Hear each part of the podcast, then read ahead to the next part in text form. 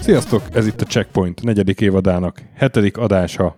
Szeretettel köszöntöm HP-t harmadszor a stúdióban. Sziasztok! És most vagyok először az új stúdióban, és nagyon, nagyon tetszik.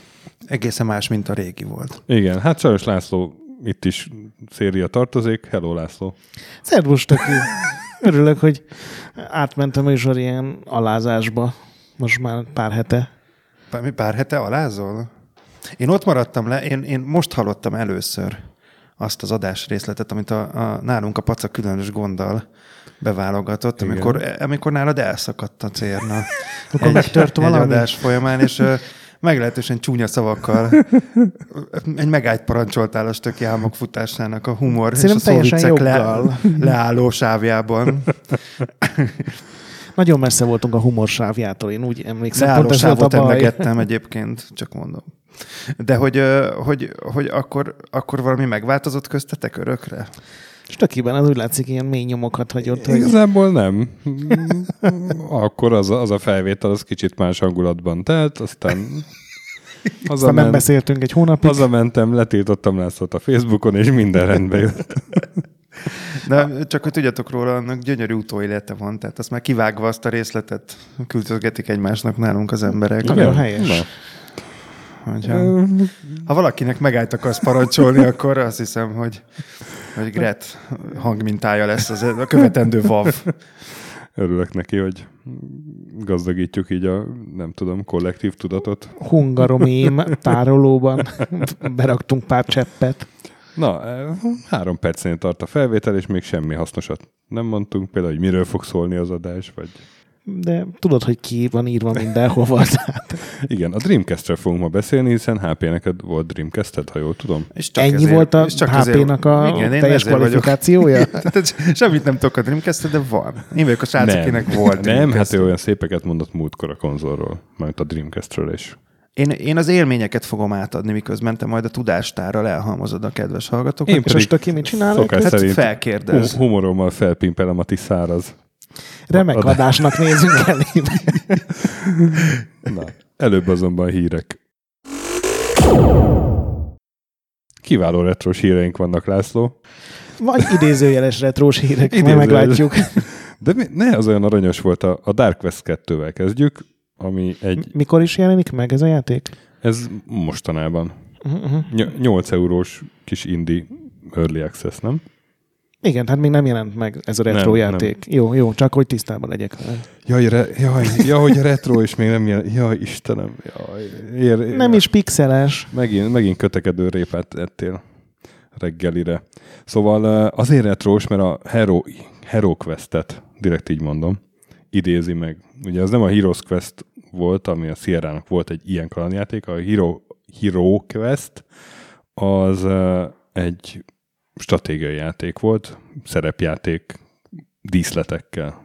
Tehát így, hát egy ilyen táblás játék szerűség. Igen, és egy társasjáték feldolgozása volt, ugye egy asztali társasjáték, egy barbárt kellett irányítani, egy 4 fős csapat volt barbár, meg varázsló, meg nem tudom, Amazon, vagy valami ilyesmik voltak.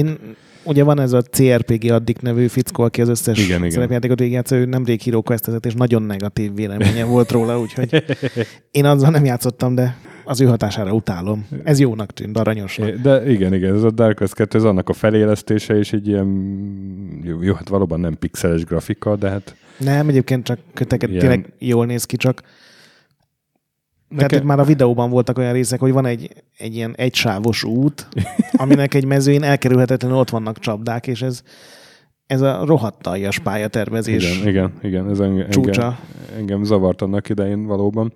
Kíváncsiságban megnéztem a Dark West 1-et, hogy akkor az milyen játék volt, és az meg képzeld, egy ilyen felülnézetes 2D, az csak 3 euróba kerül, ennek megfelelő élményt várhatsz tőle. Dénként. Olyan, mint a régi aranydobozos TSR szerepjátékok. Tehát valahogy annak a felélesztése az meg. Tudod, amikor így felül... Tudom. Ilyen kis ikonok mászkáltak gyakorlatilag. Na jó. Ennek jó dizájnja volt, az tetszett a karakterek meg ilyesmi. Így igazából semmi szüksége a világnak egy HeroQuest felélesztése, de a trailer végére mégis úgy voltam, hogy én ezt játszanám. Nekem kicsit kimaradt ez, de hogy ennek tényleg ekkora romantikája van, hogy most gyakorlatilag stílusokat élesztünk indie címekként újra. Csak erről szól az indie szcéna. És hát nekem nem csak, de hogy ezt ilyen furán nézem, kimaradt nekem ez az egész vonal most, nem, amikor átküldött néztem. Nem csak, de nagyon jelentős ez a réteg, meg még van az, amikor maga a játék menet az valami új, de a külsőség az meg ott pixel grafika, nagy pixel. Most láttam például egy ilyen Game Boy látványt nyújtó milyen kis platformjátékot, és ott abban például spektrum grafikára is át lehet váltani, tehát ilyen... Ez nem az Undertale? Nem. De ezekből százalékosan egyébként mennyi a nem hulladék kategória? Tehát hogy látjátok, mert őszintén nekem ez a világ kimaradt, és nem követem. Nekem ezek nagy részére nincs időm, tehát ami ilyen nagyobb visszhangot kap, mint mondjuk az Undertale, vagy most van ez az Into the Breach nevű, és hát így azokat megveszem, megnézem, de hát naponta 30 ilyen jelenik meg, szerintem senki nem. És volt olyan, amit ajánlanátok mindenképpen, hogy ha valamit, akkor ezt érdemes mindenképpen elővenni egy olyan embernek, aki mondjuk régen játszogatott ilyesmivel, de manapság fogalma sincs, hogy ki mihez nyúl. Attól függ, hogy mivel játszogatott régen, mert érted, ezerféle ilyen vannak külön beat-em-upok, versenyjátékok, űrstratégia, platform. Csomó dungeon crawler. Na, azt mondjuk szeretem én is. Meg a beat-em-up játékoknak nagy szerelmese voltam régen. A Grimrockkal. Szerintem a Grimrock nem tud fölnőni a Legend of Lore 1-hez egyébként. Akkor játsz a Legend of Lore 1-e. De most komolyan a hangulatában lehet, hogy sokkal többet tud játékmenetben, most így átmegyünk egy Grimrock mini adásba, de engem nem tudod megfogni az játék. Te mennyit játszottál Grimrockkal? 1,5 órát. Én is, és... De hogy azt úgy illik szeretni, nem? Nincs az de ez a bajom nekem is, hogy mindenki imádja. Ugyanúgy, mint a Might and Magic 10-et, ami... Viszont cserébe könnyű összekeverni a Grimoire-ral, ami szintén egy dungeon crawler, és... Ja, de az meg Wizardry 7-es. Az meg nem jó. Igen. Arról talált valaki most egy GameStar-ban valami 2000-es évek elejéről egy preview-t, hogy nem sokára jön, és aztán tavaly jelent meg. Igen. Na de, akkor a másik említett kategória, ahol a grafika retrós, egy lengyel csapat, illetve főleg egy lengyel ember, Sebastian Kroskiewicz, aki csinálta a Butchert. Améltán híres Butcher. Amelyet nem játszottatok, de egy tök jó kis pixeles 2D lövölde. Na és ők csinál most egy ilyen túlélő horrort, amiben van egy csavar, hogy te vagy a mindent megzabáló rémes fenevadz, alien, és a rátámadó embereket kell túlélni. Tehát, hogy őket kell megölni, mielőtt ők ölnek meg téged. És hát egy ilyen 1 perces teaser van egyelőre, tehát még nincs megjelenési dátum, de engem már megvette ezzel, hogy a koncepcióval, meg a grafika is tök szórakoztatónak tűnt. Igen, ez az ultravéres, nagyon brutális pixel grafika, igen. Ez egy tök jó dizájn szerintem, tehát ott is, hogyha kitéped valakinek a gerincét, akkor még oda flöttyen a vér. Tehát mi egy pixelekkel ilyen... Himbálozik egy kicsit, ugye utolsó pár csigolya. Igen. Nagyon furcsa koncepció a teaser alapján. Egyről a kihívás nem tudom, de hát biztos lesznek majd nagyon szörnyvadász emberek benne, mert volt benne egy olyan rész, amikor egy másodperc alatt 6 darab ilyen ember tépett szét azzal a hús-fog kombinációs, nem is tudom milyen szörnyeteg hát az. Hát egy ilyen amorf szörny, aminek ilyen mindenféle csápjai, meg nyúlványai, meg fogai, meg igen. Olyan overpowerednek tűnt. Ilyen japán álom ez alapján. A csápos brutál. Igen. Szóval én kíváncsi várom. És ugye kaptam egy engedélyt tőled egy egyetlen olyan mondatra, amiben szerepel a Giana Sisters. Igen, jó. És ezzel meg is vagyunk. And it's done. Említett játék zeneszerzője. Chris Hülsbeck 50 éves lett, és lelkes német rajongók remix albummal ünnepelték, meghallgatható, letölthető, csak mennyit akartam mondani, berakom majd show notes-ba a linket. Értékítéletet még mondtál róla, hogy... Hát, hogy ilyen elég tüccögös az én ízlésemnek. Hát egy német technó albumot sikerült letenni. Igen, nem tudom, mit vártál. Egy ilyen lakossági technó album, de Chris Hülsbeck dallamai köszönnek vissza a dufta-dufta között. olyan klasszikusok, mint... Ugye el tudom képzelni, hogy ilyen kandalló mellett állsz egy viszkivel. Vagy a Turikán, vagy az Exaut. Milyen gondosan kerüli már. Igen. És te is akartál valami jelentéktelen hírt mondani, volt valami japán cégecske tartott tegnap. Teljesen jelentéktelen. Mondja ezt a körbire rágyógyult közvetítőtársam. Én csak annyit mondtam, hogy tegnap volt a Nintendo Direct, amin bejelentettek egy csomó régebbi játékot, ilyen fura módon mind 3DS-re készülnek ezek a remake-ek. Szerintem a WarioWare-ből az a 300 mini játékot tartalmazó, az egy jó csomag lesz. Csak ennyit akartam elmondani. Egyébként azért ez durva, hogy a 3DS még mindig... Igen, még 2019-re is jelentettek be játékokat, ami... Hát ez nem tud kihalni, ez nagyon jó cucc ilyen szempontból, és nagyon, nekem nagyon tetszett ez, hogy ennyire nem hagyják elhalni. Hát de nincs már más kézikonzol. De azt ugyanakkor is elpozicionálhatnánk kézikonzolnak. Hát jó, de próbálnak, nézd meg a Nintendót a mobilpiacon, hogy ott meg egyszerűen nem tudja megtalálni magát. Hát egyrészt full veszteséges. A Pokémon is alig termelt 1 milliárdot tavaly. De nem erre gondoltam, hanem a free-to-play cuccaikra. És egy ráadásul a Pokémon. De nem, az Niantic eleve, de most a Nintendo saját termékeiről beszélek. A Lászlót ma nagyon felhúzták valahol, nem tudom, megbüntetni egy rendőrről. De hát a Fire Emblem is rohadt nyereséges. De nem fut olyan jó, mint hogy például Mario-val teljesen besültek ilyen szempontból, meg hát sőt, volt erről egy sok pénzt hozott. Hogy nem annyit, amennyit vártak. Hát lehet, de gondolom azt ilyen 3 forintból csinálták. Erről szólt, nem én írtam, tehát nem vagyok Nintendo pénzügyese, de arról szólt a hír, hogy gyakorlatilag mélyen az elvárásaik alatt alakult a mobilos piac az elmúlt 1 évben a Nintendónak, és hogy egyáltalán nem elégedettek azokkal a számokkal, mint amit reméltek. Tehát ezt most nem azért találtam ki, mert... Hát ez azért furcsa, mert a Fire Emblem az Japánban benne van a top 20-ban, tehát a tavalyi Na jó, de nincs benne a top 3-ban. Nincs, de a Pokémon szerintem benne volt így világszerte.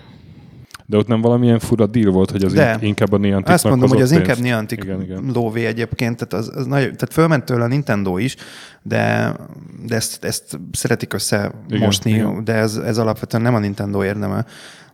Hát nem ők fejlesztették a játékot, de nem is kasszálnak. Igen, sokat vesznek ki belőle, de nem is kasszálnak. Most nem akarok hülyeséget mondani, mert nem tudom pontos arányt. Nagyon sok cég van ott, meg ugye a Pokémon Company, meg a Game Freak, azok is minden változó arányban Nintendo tulajdonok, de... Tehát valószínűleg nem szar dolog most Nintendósnak lenni, vagy részvényesnek lenni, nem ezt akartam mondani, csak hogy alapvetően én azt látom, hogy a 3DS-en sokkal jobban megtalálják a közönségüket, mint mondjuk a free-to-play piacon.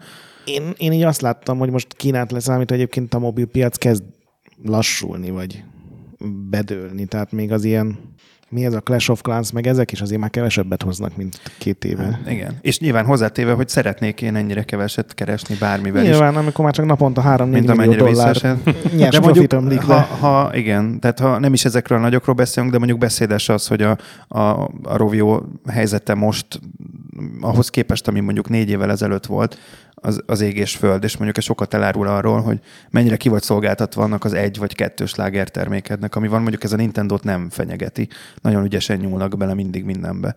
Szerintem jókor és jó helyen. Hát igen, a következő Mario játékba, vagy a következő Zelda játékba, vagy a következő Kirby játékba. Hiszen mind a Mario, mind a Zelda, azt teljesen ugyanolyan volt, mint az eddigiek.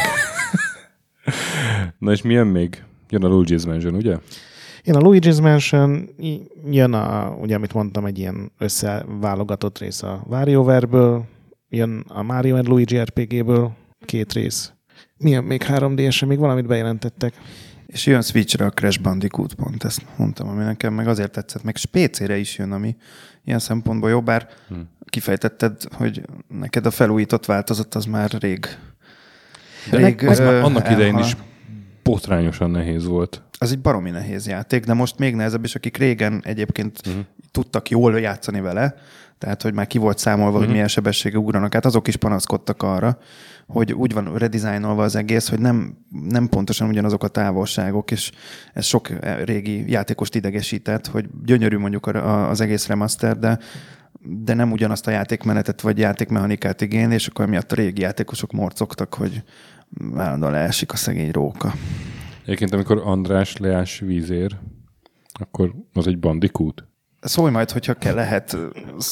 Vágd be, kérlek, az MP3-at. Ide vágod majd.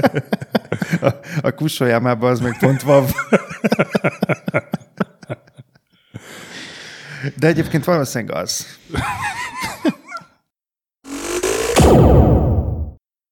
akkor menjünk is tovább a fő témánkra. Na, ez egy jó átkötés bármire. Hogy kussoljak, szóval a Dreamcastről lesz most szó. Az apropó az nagyjából az, hogy idén lesz 20 éves, és itthon eléggé ismeretlen. Ezt lehet talán mondani. Egyébként szerintem itthon a PS1 meg a PS2 előtt meg mellett minden konzol ismeretlen volt. Nagyrészt. Én azért szerintem a Mega Drive még valahogy így egy ilyen vágyálom szintjén itt mozgott. Én legalábbis emlékszem kiskamasz koromból, hogy valahol az Újlipótvárosban volt egy ilyen elektronikai bolt, ahol mindig ki volt állítva egy Mega Drive, és ilyen szegény koszos arcommal álltam a tükör előtt, és fújtam rá a párát, és vágyakozva néztem a Sonic és Echo demókat, ami futott, hogy úristen, majd egy napon nekem is lesz ilyen. És ehhez képest egyébként tényleg elenyésző volt, de talán a Mega Drive volt az egyetlen, amit itt láttunk, aztán eltelt egy nagy ugrás, ami kint lefutott két tök sikertelen konzol, a Segának, és aztán beütött a Dreamcast, de hát a Dreamcast sem nevezhető egy sikernek, nem csak nálunk, sajnos világszinten sem, azt hiszem összesen 10 millió körül adtak el belőle, ha jól emlékszem. Ugyanakkor rákeresel, akkor egy csomó olyan cikket találsz, hogy hát ez mennyire megérdemelte volna a sikert, és milyen csoda konzol volt, úgyhogy most kicsit ezt megfejtjük, és aki nem ismeri, az pedig most megismerheti. Nekem az a véleményem egyébként, hogy a Dreamcastnek az egyetlen egy problémája a rossz időzítése volt. Az messze egy korát meghaladó konzol volt, hogy egy nagyon furcsa kreálmány, és emlékszem arra az élményre, hogy lenyűgöző volt azt látni egy PS1-es grafika után, hogy milyen, amikor 3D-ben nem szédülsz 2 perc után az ocsmadék pixelektől, és talán az már valódi SD felbontás, így a mai szemmel ez viccesen hangzik, de... Igen, az már 640x480 volt. Igen, és az ilyen lehengerlő volt. Uh-huh. És először a Sonic Adventures volt nekem az első élményem rajta. Ugye az első 3D-s, nem igaz, hazudok, volt nyilván 3D-s Sonic élmény korábban is, de az, amikor ilyen teljesen körülvevő 3D-s platformer volt, az nekem egy hatalmas élmény volt. Hát az, és hát az volt az első ilyen nagy konzoljáték, ami 60 frame-mel ment. Igen. Mert ugye a Sonic sok hibája volt, de rohadt gyors volt, az biztos. Az biztos. És sikerült nagyon jól megcsinálniuk ezt 3D-ben is, ezt a sebességérzetet akkoriban, ami akkor egy hatalmas dolog volt szerintem. És hát mondom, a PC-verő hardvere volt ennek a tudnak. Minden konzolnak akkoriban PC-verő hardvere volt. Hát most igen. Végül is. Még az N64-nek is, mert egy ideig, amíg nem jött ki a 3DFX, a Turok meg a Shadows of the Empire az ilyen állejtős dolog volt. Igen, igazad van. Igazad van. Ez csak most kezdett el eltűnni, hogy így már egy jó PC szintjén van. De nyilván ez azért van, mert most meg már sokkal gyorsabban fejlődik minden, tehát fölgyorsult maga a fejlődés üteme, de akkoriban még simán 2 évet kiúszhatott volna. Igazából a PlayStation 2 ölte meg a Dreamcast-et, de nem akarok ennyire előre szaladni, csak szerintem egy teljesen egyszerű az ő tragédiája, hogy nagyon rosszkor csinálták. Én pont most, hogy én is ugye nézegettem, hogy miért döglött, meg elolvastam egy csomó elemzést, meg ilyen ízét is. És csomó más okot találtál, te is, nem? És aztán én rájöttem még egy N+1-re, ami szerintem a valódi ok, de majd az adás végén akkor. Szóval időben akkor nagyjából el is helyeztük, ugye megmondtam, hogy 20 éves lesz idén, 88 novemberében jelent meg Japán. 98 novemberében jelent meg Japánban, és 1 évvel később Amerikában, meg Európában, viszont 2001. március 31-től már nem gyártották tovább, szóval nem volt sokáig a piacon, és igen, ez a 6. konzolgenerációba sorolják, amiben a PlayStation 2, aztán meg a Gamecube, meg a első Xbox tartozik, és ez volt az utolsó Sega konzol. Igen, én gondoltam előtte, még ezért gyorsan átvetjük a korábbiakat, csak ilyen nagyon vázlatosan. Igen, tehát az előzményeket. Ugye mondtad a Mega Drive-ot, ami ugye Genesis volt Amerikában. Genesis, igen, és az mondjuk viszonylag egy sikeresnek mondható konzol volt, viszont utána a Sega nem tudott már ilyen sikert ismételni semmivel. A Genesis az rohadt sikeres volt, ez több mint 30 millió példányban elment. De ez is furcsa, mert a Mega Drive, vagy hívjuk már Mega Drive-nak, mert itthon is jó, az volt a neve, hogy az Japánban egy bukás volt, tehát az Amerikában ment, mert ott kitalálták ezt a nagyon menők vagyunk, és napszemüvegben nyomul a Sonic, és mennyivel faszább karakter, mint a szegény Mario, aki csak így futkorászik. De Amerikára volt szerintem a Dreamcast is az amerikai piacból szeretett volna élni. Hát az bármiből szeretett volna. Egy ponton már igen egyébként. És utána jött ugye a Saturn, ami egy ilyen teljesen elbaltázott koncepció volt, és ráadásul ugye akkor jelentették be a PlayStation-t, és akkor még gyártás előtt 2 hónappal beraktak még 2 chipet, tehát senki nem tudott rá fejleszteni. Igen. Ami viszont a Sega legsikeresebb konzolja lett Japánban.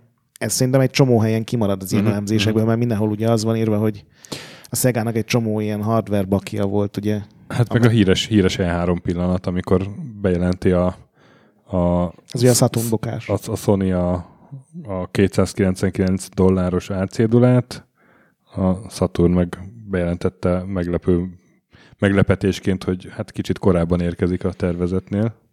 Igen, ott előre hozták gyakorlatilag fél évvel a megjelenést, úgyhogy nem volt egy játék sem kész a rendszerre. Igen, ugye erről már beszéltünk a valamelyik adásban, és hogy ugye az meg $399 volt, szóval ott elég hamar eldőlt azért sok minden.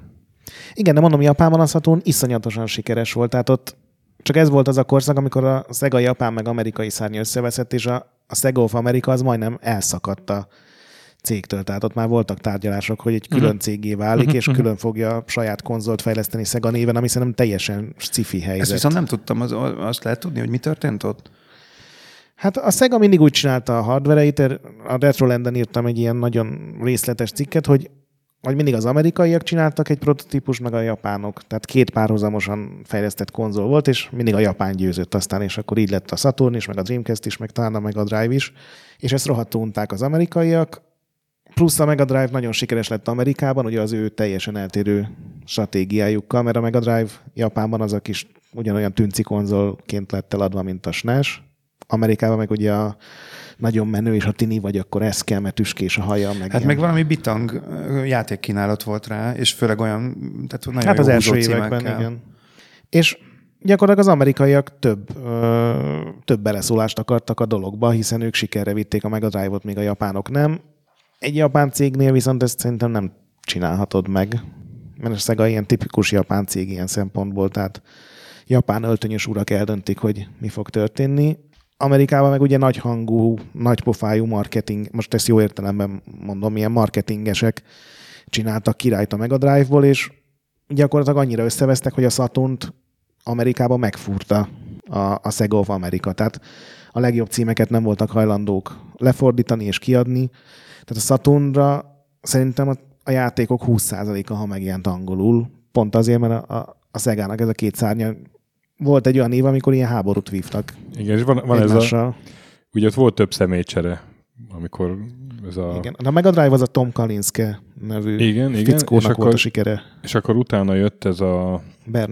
Bernie Stolar. Aki ugye a PlayStation 1-nek a launch-át vezette végig a Sony-nál. Így van, és a 97-es E3-on bejelentette így nyilvánosan, hogy a Saturn az nem a mi jövőnk. És ez egy kicsit úgy meredek lehetett azért.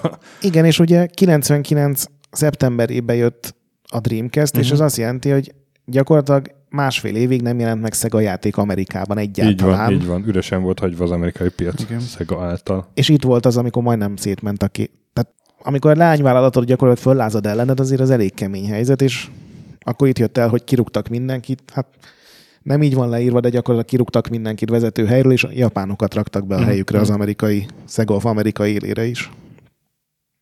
Most ami szerintem még itt gazdasági probléma lehetett, ha jól emlékszem, a Saturn esetében az a magas gyártási költség problematikája, hogy eleve veszteséges volt a konzol ilyen szempontból.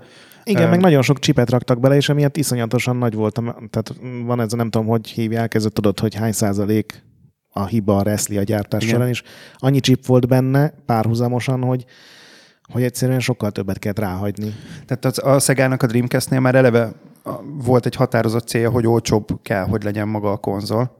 Ehhez képest egyébként bitangerős gépet sikerült összerakniuk, és aztán arra már nem emlékszem, hogy pontosan hogy volt. Emlékeztek a bejelentésre, vagy hogy lancsoltál? Hát még, nem volt bejelentés, még előtte kiderült. Még azt így az előzmények között így hadd mondjam el, hogy 1998 márciusával végződő üzleti évben volt először veszteséges a Sega 88 óta. Igen. És onnantól kezdve még évekig veszteséges volt, és tehát ez nem volt egy olyan likviditással rendelkező cég, mint a Nintendo, meg a Sony, És később már ez is probléma volt, hogy nem voltak tartalékok, amikhez nyúljanak, tehát hogy nem tudtak rendesen befektetni, hogy megtolják kicsit a Dreamcast-et azokban a pillanatokban, akkor meg kellett volna rendesen tolni. Igen, hát akkor a Segának a Mega Drive időszakot leszámítva, meg a Japán Saturn dolgokat leszámítva, a játékteremből jött be pénze, és ugye párhuzamosan ez az az időszak. Itt még azért volt, főleg Japánban, meg Amerikában, szerintem Európában már nem voltak játéktermek ekkor sem. Portoltak itt még volt egy utolsó Dreamcast-re, tehát igen. Népszerű játék is volt az, hogy a nagyobb, húzósabb címeket átportolták Dreamcast-re, sőt, még később is születtek ilyen mindenféle átiratok, amikor már nem is volt gyártás. Egyébként megdöbbentően sokáig fönnmaradt a szoftveres támogatása. Még tavaly is jelentek meg játékok. Igen, és ekkor volt az, hogy a játéktermi nem is tudom, láz így azért kezdett alább hagyni pont a Dreamcast meg karrierjével együtt a Japánban. Igen, szerintem volt egy ilyen is, hogy... És akkor sorra be kellett zárni a Segának a korábban sikeres játéktermeit, és nyilván abban meg egyre kevesebb bevétel jött. Igen, tehát előtte, amikor a Saturn csinálták, akkor még volt olyan év, hogy több mint $1 milliárd folyt be csak a játéktermi automaták értékesítéséből. 98-ra ez már megváltozott, és ugye, amit mondta, ez a 98-as pénzügyi év, ez pont az volt, amikor ugye az amerikai Sega gyakorlatilag lógatta a lábát, és semmit nem csináltak, hiszen akkor volt az, hogy nem jelent meg játék. Na hát, jó hangulatban indult meg akkor a fejlesztés. Igen, még egy olyan találtam, 97, azt hiszem augusztusában jött ki egy ilyen elemzés, hogy Amerikában hogy áll a konzolpiac, és 47% volt a PlayStation 1, 40% volt a Nintendo 64-jel, meg Gameboyokkal, és 12% volt a Saturn. A Sega. A Sega. Hát az a Saturn volt akkor, igen. És ugye erre jött aztán rá, hogy egy évig a Saturn gyakorlatilag egy halott hardware volt. Hát eleve nagy vállalás volt akkor erre azt húzni, hogy rohanjunk előre, de baromi jól rohantak előre, és egyébként a Sony-nak szerintem egyetlen egy válasza lehetett, és azt csinálták, ezt a játékot csinálták, hogy a PS2-vel erőből, igen, iszonyatos marketinggépezettel és rengeteg pénzzel nyomták teljesen lapossá. Hát de PlayStation 2-vel be tudtál csatlakozni a Matrixba, és real-time renderelt a Toy Story-t. De hogy igen, tehát ott azért voltak olyan állítások, nagyon beteg dolgok mentek ott az dumában. Az érzelmek, a játékos érzelmeit. Hát ugye Emotion Engine-nek hívták a PlayStation 2 processzorát. Ki tudja fejezni a játékos érzelmeit a játékkal? Igen, ezek, amiket mondunk egyébként, mind ilyen Ken Kutaragi idézek. Aki hajlamos volt egy kicsit lelkesebben fogalmazni a hardware-ről. Jaj, de szépen mondod. És hál' Istennek ezt azóta sem tartja senki ugyanezt a megállapítást. De hogy a fejlesztés hogy ment, ugye akkor a Irimajiri-san volt a Sega elnöke, és ő is azt a irányt vitte tovább, hogy csináltak a japánok egy architektúrát, meg az amerikaiak. Tehát továbbra is ez volt az út. Ami azért jó, mert ugye ezek mind tök olcsó dolgok. Fenntartani egy mérnök csapatot, akik nagyon durva hardverekkel dolgoznak. Péniszméregetésre sikerült fizetni egy csomó embert. Igen, és megint az volt, hogy a japán architektúra nyert végül, holott így szerint a Stolar szerint az amerikai sokkal jobb lett volna, mert ugye ott akkor jött fel ez a 3DFX Voodoo, és az olyan grafikus processzor volt abban. Hát ez egy ilyen elég bonyolult ügy. Én most egy pont olyan interjúkat találtam, hogy pár amerikai is, tehát a Peter Moore azt nyilatkozta, hogy jobb volt a japán konzol végül, csak lehet, hogy kicsit drágább volt a gyártása. Tehát az amerikaiak azok a 3DFX-el álltak össze. De pont az amerikai volt drágább, nem? Mert ez sokkal az erősebb is volt. Nem, én pont azt mondom, ezek mai találtam ilyen régi interjúkat, és ott azt mondták, hogy a japán volt végül a drágább, mert a 3DFX-en nagyon jó megállapodás lett volna. Ezt az a Bernie Stolar erőltette. És aztán ennek én nagyon hülye okból lett vége, hogy a 3DFX kitálta, hogy tőzsdére mennek. Igen. És ahhoz, hogy tőzsdére menjél, ugye be kell egy csomó hivatalos papírt mutatni, és gyakorlatilag így került ki, hogy a Sega új konzolon dolgozik, ami mondjuk egyébként nem hiszem, hogy egy rohadt nagy titok volt, én most megmondom, hogy a Sony új konzolon dolgozik, hát ettől senki nem rohan, és szerintem PlayStation 5-nek fogják hívni. De... Nem mondod. Na jó, de akkor kikerültek ilyen részletek is, hogy milyen partnercéggel, milyen erős lesz, meg ilyesmi, és a Sega Japán szárnya az Azt mondom, ez az ultrakonzervatív és ilyen nagyon japán üzletember, akik azonnal fölhergelték magukat, és mondták, hogy a 3DFX akkor megy a levesbe, és ezzel nyilván az egész amerikai terv ment a levesbe. Igen, a 3DFX meg szépen be is perelte a Szegát szerződésszegésért. Igen, egyébként egy ilyen zárójeles dolog, hogy a 3DFX emiatt bukta el a versenyt aztán az Nvidia-val, mert ez az az év volt, amikor az Nvidia iszonyatosan gyorsan fejlődött, viszont a legjobb 3DFX mérnökök meg ezen a nem elkészülő konzolon dolgoztak. Úgyhogy a 3DFX-nek kiesett egy év, és akkor volt az, amikor kiadták a Voodoo 4-et, vagy 5-öt, ami már ilyen senkit nem érdekelt, mert akkor jöttek ki ezek a Riva, meg első GeForce kártyák, hogyha emlékszel ezekre a régi balhékra. Hát és gyakorlatilag onnantól kezdve teljesen egyértelmű volt, hogy a japán verzió fog győzni. Én most itt mosolyogva olvastam, hogy eredetileg 8 meg aramot akartak bele, de aztán meggyőzték őket az új játéktermi projektek, főleg, hogy meg kell kétszerezni, és 16 megabyte RAM-mal és 8 megabyte videó RAM-mal. Igen, és még plusz 2 megabyte a hangnak. Igen. Igen, és hát ez a Hitachi SH4 32 bites processzor volt, ennek kemény 200 MHz volt az órajele. Egyébként ahhoz képest eszelős. Igen, és akkoriban így belegondolsz, nem is tudom, milyen 133 MHz-es Pentiumon volt, vagy nem tudom, valahogy... Szerintem órajel meg RAM talán volt ugyanennyi, de ugye ezek akkoriban valahogy sokkal jobban össze voltak rakva hát ezek persze, a célhardverek. Célarchitektúrák voltak, igen. És hát vannak ilyen poligon számok, de ezek ma már annyira nem mondanak semmit, meg szerintem akkor sem mondtak. Nem, csak sokat. Az mondott bármit, hogy a Dreamcast az első 128 bites konzol. Nem. Mi? Nem, viszont az érdekes, hogy a meghajtója milyen volt. Ugye a GD-ROM, ami 1 gigabájtos lemezeket használ. A CD meg a DVD között helyezkedett el, és jól emlékszem, akkor a Yamaha használta ezt így eredetileg van, ilyen hangfájlok, a saját hangfájlainak a bizére. Azért volt jó, mert hogy elvileg másolásvédett volt, természetesen ez sem maradt sokáig így, de elvileg, ha jól tudom, azért választották ezt pont, mert hogy ugye ez egy ilyen saját megoldás volt, ez a GD-ROM, és ezzel elhúzták, de hát azért csak sikerült feltörni, bár nem a Varez lett a veszte azért a Dreamcast-nek. Az is vesztett, mert nagyon hamar. Tehát a Varez az megjelentek azok a verziók, amik a 640 megabájtos lemezekre optimalizálták a játékokat, és ilyen pályák kimaradtak meg. Nem, egy csomó játékban egyébként úgy lett... A találékonyság az gyönyörű. Úgy lett 700 megánál nagyobb a játék maga, tehát amit rámásoltak, hogy ugye ne is lehessen, ha még esetleg föltörnék, hogy ilyen értelmetlen fájlokat, ilyen volt olyan játék, amire ráraktak egy 600 megás értelmetlen fájlt, csak azért, hogy nagyobb legyen. Ezt nyilván elég könnyű kiszedni, amikor már föltörted. Igen, szerintem a meghajtónál sokkal fontosabb lehetett volna, nem lett az, de lehetett volna a modem, hogy minden gépben, kivéve a hongkongi verziókat, ezt is tegnap olvastam, hogy Hongkongban nem kaptak modemet a srácok, nem tudom miért. Amerikában 56 kilobájt per szekundum, most minden a máson meg 33. Gyakorlatilag a külső modemet lehetett rá csatlakoztatni, ugye? Tehát nem. Lapbemenete volt, és kicserélhette, tehát moduláris volt. Később kiadtak hozzá egy broadband modemet is, hogy ugye ADSL-en is, a szupergyors ADSL kapcsolaton is lehessen.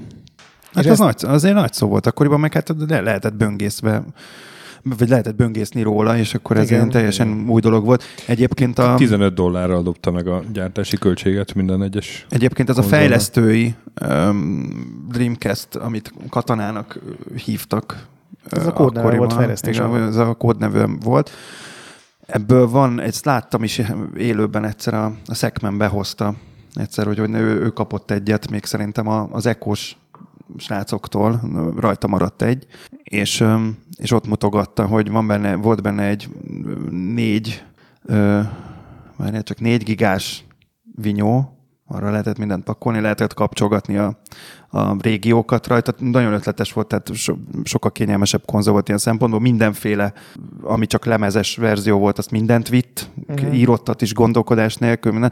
Szóval ez nagyon, nagyon jó cucc volt, nagyon, nagyon kényelmes volt. Azt mondta egyébként, hogy nyilván felhasználói szinten, és jól is nézett ki, tehát tényleg azt szolgálta, hogy a fejlesztők minél könnyebben tudjanak dolgozni. Hát de szóval az összes konzolnak ilyenek a fejlesztői gépei, hogy ilyen több RAM van bennük, tök faszán mindent olvasnak. Én itt a fejlesztésnél két dolgon nagyon meglepődtem. Az egyik az, hogy a Microsoft csinált egy ilyen fejlesztő kitet a Dreamcasthez. Igen, mindegyik. Hogy könnyű legyen PC-re portolni a játékokat. PC-ről? Vagy PC-ről, bocsánat, igen. Igen, csak aztán ezt nem nagyon használta senki, mert angolul volt, és ugye azért főleg japán játékok voltak rá. Na jó, csak hogy ez annyira közel volt időben már az Xboxhoz, hogy furának tűnt, hogy így összecímbiztek. Az Xboxot nagyon hamar rakták össze, tehát az kevesebb, mint egy éves projekt volt, és még az is szóba került, hogy a Microsoft vegye meg a Segát, amikor ugye... Azt tudom, igen. Volt, tehát ott volt egy év, amikor nagyon szoros volt a kapcsolat a két cég között, aztán nyilván ez elmúlt mára. Igen, és akkor már erősen a Segánál vezető pozícióba dolgozott Peter Moore, aki... Igen, hát ő amerikai marketinges volt, és aztán később meg CEO lett. Hát a Bernie Stollart eltávolít. Hát kirúgták. Igen. Így utólag az látszik ki, hogy a Peter Moore-nak sokkal agresszívabb, és ilyen Mega Drive jellegű volt az egész launch terve, meg marketing terve, és ez ezért hatékonyabb is volt. Igen, több pénzt láttak benne. Na és a másik, ami nagyon meglepődtem, és nem tudtam, hogy a Dreamcast nevet hogy választották. Hogy ezt én sem tudom, ezt elmondod? Egy verseny volt. Tényleg? Lehetett javasolni neveket, és valami 5000 nevet javasoltak.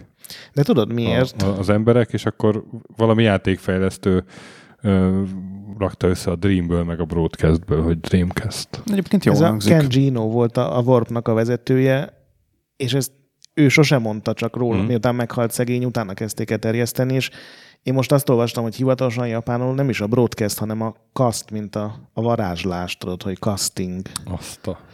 Hogy a japán eredeti az volt, de igazából azért kérdezték meg a népet, mert annyira nem bíztak a Sega névben, hogy egy ideig úgy volt, hogy nem is Sega néven fog megjelenni az egész. Igen. És ezért kerestek új neveket, és aztán az utolsó pillanatokban dölt el, hogy mégis csak ráírják a konzolra a Sega nevet. De különben nekem volt egy rövid időszakom, amikor én nem kötöttem össze egyáltalán a Segával, hogy jön a Dreamcast, jön a PlayStation, jön az Xbox, akkor úgy tudtam, hogy jön a Dreamcast, jó, azt hittem, hogy a Dreamcast cég csinál egy konzolt. Akkor elérték a céljukat. És igen. Ez fura, mert én nálam meg pont az volt, hogy pont nekem a Mega Drive miatt a Sega nagyon fontos volt a Dreamcastnél. Jó, hogy... Hát én nem voltam ideológiailag képzett. Én sem, csak voltam. Így van. Nekem ez kifejezetten szempont volt. Nyilván egyébként a játék felhozatal is, vagy lehet, hogy ezzel még előre rohanok túlzottan, de annak ellenére, hogy szerényebb volt a launch, és hogy azért nem mondhatjuk a Segáról, hogy olyan hihetetlenül durva játék felhozatalra jelentkezik azért, vagy jelentkezett. Szerintem egyébként nagyon jó címek futottak azért abban az első egy évben, amik a sikerét is megalapozták. Meg az utolsó egy év is ugyanaz volt. Igen. Az első is egyetlen. Nem, ez nem kötekedés volt, csak tényleg, hogyha megnézed, ez Európában ez a konzol, ez 14 hónapot élt. Tehát ez elképesztően durva, hogy szegény, meg se jelent, és már eltemették. Tényleg igen. És nem tudom, hogy most az a baj, nem tudom időben elhelyezni ezen belül azokat a nagy címeket, amik miatt nagyon-nagyon szeretek visszaemlékezni erre a konzolra. Hogy pontosan hova estek ebbe a mély 14 hónapos ciklusban. Volt rá Baldur's Gate? Nem, azt leállították. Nem volt. A Dark Alliance az bejött, be volt eljelentve, de... Nem ezért, volt. Ezért nem volt. Nem volt, és nem emlékszem, hogy milyen... Pedig volt valami fantasy játék, de valami teljesen számomra no-name cucc volt, de egy ilyen külső nézetes kaszabolós cucc volt, és... Volt egy Berserk feldolgozás, meg a Record of Lodoss War.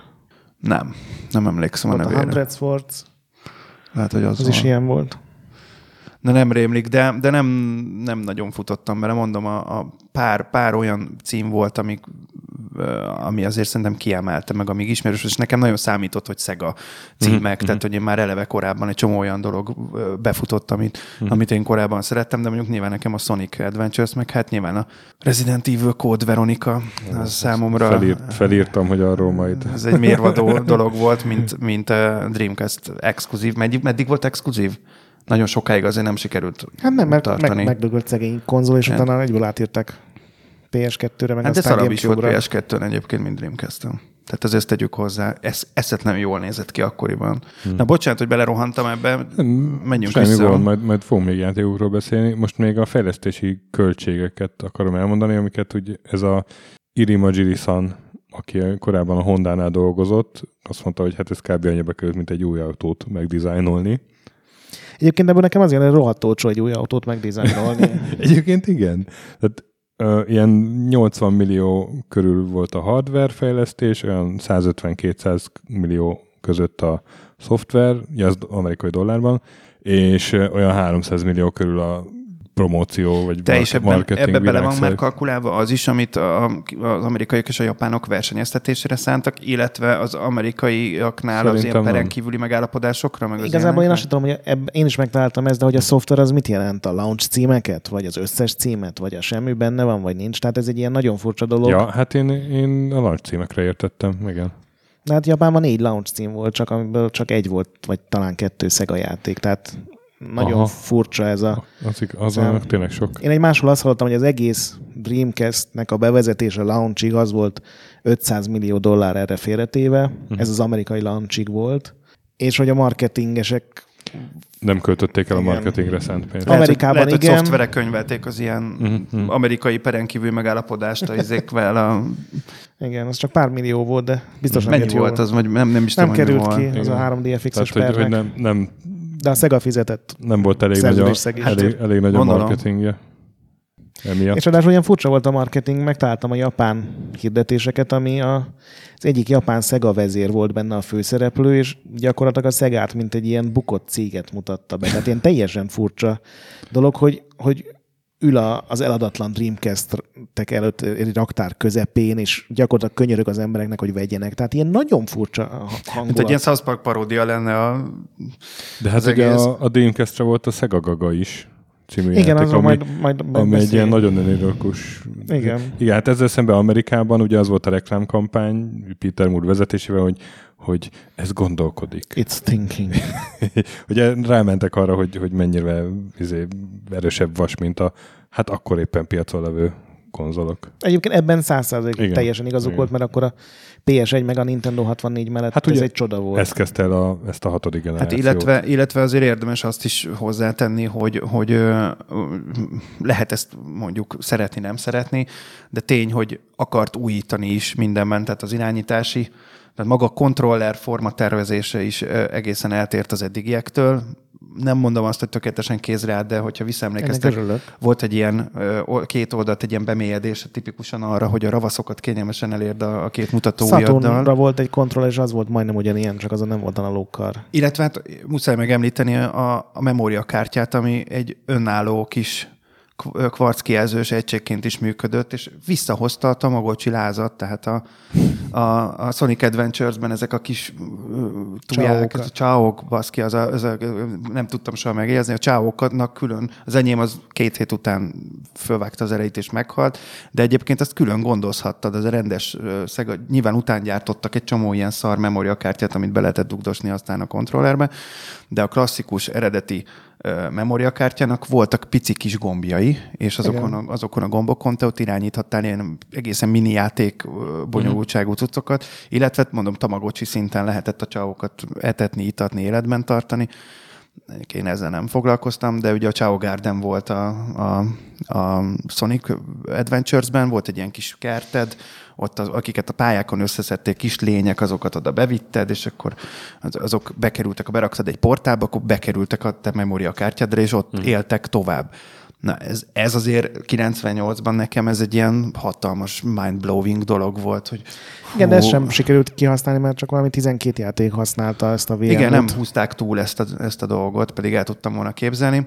Illetve hát számomra nagyon kedvesen, ugye a PlayStation 1-es Time Crisis fénypisztolyos korszakból a House of the Dead-es szériába sikerült azért egy olyan kiegészítőt gyártaniuk. Egy rettentesen rossz fogású, rossz minőségű műanyag pisztolyt, amivel lehetett House of the Dead arcade élményt játszani otthon. Nyilván ahhoz képest, ami a Nemco-féle pisztoly volt, ahhoz képest ez szerintem visszalépés volt, de abba is be lehetett dugni a kis memóriakártyát, ha jól emlékszem. Tehát látszott, hogy azért odafigyeltek arra, hogy valami újszerűt adjanak a játékosoknak, ha azt leszámítva, hogy elképesztően gyönyörű.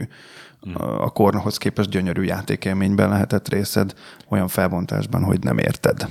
Még a fénypisztolyhoz lenne egy plusz megjegyzés, hogy sose jelent meg Amerikában, mert akkor volt ez a Columbine-i iskolai mészárlás, és igen, Amerikában úgy adták ki, azt hiszem, hogy az 99 április volt, amikor az a két kölyök megölte a tanárokat, meg társaikat, és aztán utána 2 hónappal jelent meg a House of the Dead, és Amerikában csak a kontrollerrel tudtad játszani, mert ezen nyilván kihúzták a méregfogát, hiszen nem adtak fegyvert a gyerek kezébe. Láttátok azt a videót, amit a Fehérház hivatalos YouTube csatornájára igen. Amit most a Trump amit levetített a most az ellen a kerekasztal a beszélgetésnél. A 360 NoScope nevű csávótól lopták, az kurva vicces volt. Hát, és állítólag ugye egy ilyen furcsa beszélgetés, kerekasztal beszélgetésé fajult ez az egész történet, de azt mondják, hogy az ISA, hogy legalább hát a Trump nyitott volt. Az sokat jelent, mert ez egy megbízható ember. Meg azt is mondják, hogy még lesznek ilyen beszélgetések. De egyébként ez rettenetes, hogy most mindentől függetlenül, hogy már akkor is, és azóta sehova, is sehova nem haladtunk. Újra és újra ugyanez a dolog, ugyanez a problémakör felvetődik.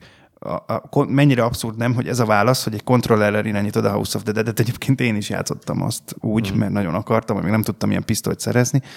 De hát ezzel mit oldottunk meg, könyörgöm, meg most ami most is megy, az is egy ilyen bábjáték. Meg az a vicces, hogy valaki összeszámolta a killeket, és egy több kill van, ami nem fegyverrel van, hanem mit tudom, késsel, vagy baseballütővel, tehát több olyan jelenet volt abban a videóban. Egyesek szerint a kés is fegyver tud lenni. De tudod, nem gám kategóriás, és ugye arról van szó. Lőfegyver. Na, hát csak azért, hogy szereted te is a pontosságot, tudom rólad. Elismerem, csak hát... Megalább legyen értelme, aki a viteszem. Na, beszéljünk a lancsról kicsit, a japánról, meg az amerikairól. A japán lancsal sikerült szerintem minden jó ötletüket megállni, és elbaltázni, és egy ilyen... Mint egy korai Nintendo konzol, csak Mario cím nélkül. Tehát 4 egész cím jelent meg. Plusz egy könyörgő kampány, azért ezt ne hagyjuk ki. Ja igen, még a könyörgő így kampány. Van, és tehát a 4 cím között nem nagyon van egy ilyen... Na, igen, hát a Virtua Fighter 3-nak egy nagyon rossz verziója, a Pen Triathlon, ami megjelent Európában is, ami egy ilyen cuki lények triatlonoznak jellegű dolog. A világ egyik legrosszabb ilyen visual novelje, meg a Godzilla Generations, ami én nem játszottam vele, de sehol egy jó szót nem olvastam róla, tehát szegény japán játékosok nem voltak kényeztetve. Igen, de hát szerencsére nem is volt elég Dreamcast a igények kielégítéséhez. Igen, általában a videók, tehát ez az NEC videóchip, azzal voltak gondok. Úgyhogy le kell állítani még az előrendeléseket is egy ponton. Csupa jó ómen, tehát ez még szerintem egy ilyen farsangi osztályban egy csomó ilyen kasszás ember így elvonulta. Igen, de csoda, hogy egy egyre jó konzol, tehát így visszatekintve mennyire jó konzol, és hogy milyen szinten elbaltázott minden, ami körülötte van. Tehát, hogy ilyen rossz ómen alatt ennyire jó dolog ritkán születik. Igen, és hát ugye ez volt 98 november. Igen, és... de még a karácsony alatt megjelent a Sonic. Igen, Sonic az megjelent a karácsonyi piacra, meg a Sega Rally Championship. Jaj, ez de jó volt is, ugye? Igen. És ezek azért húzták az eladásokat, de így is 99 februárjában 1 millió eladott Dreamcast volt a cél, és csak 900 000-nél tartottak.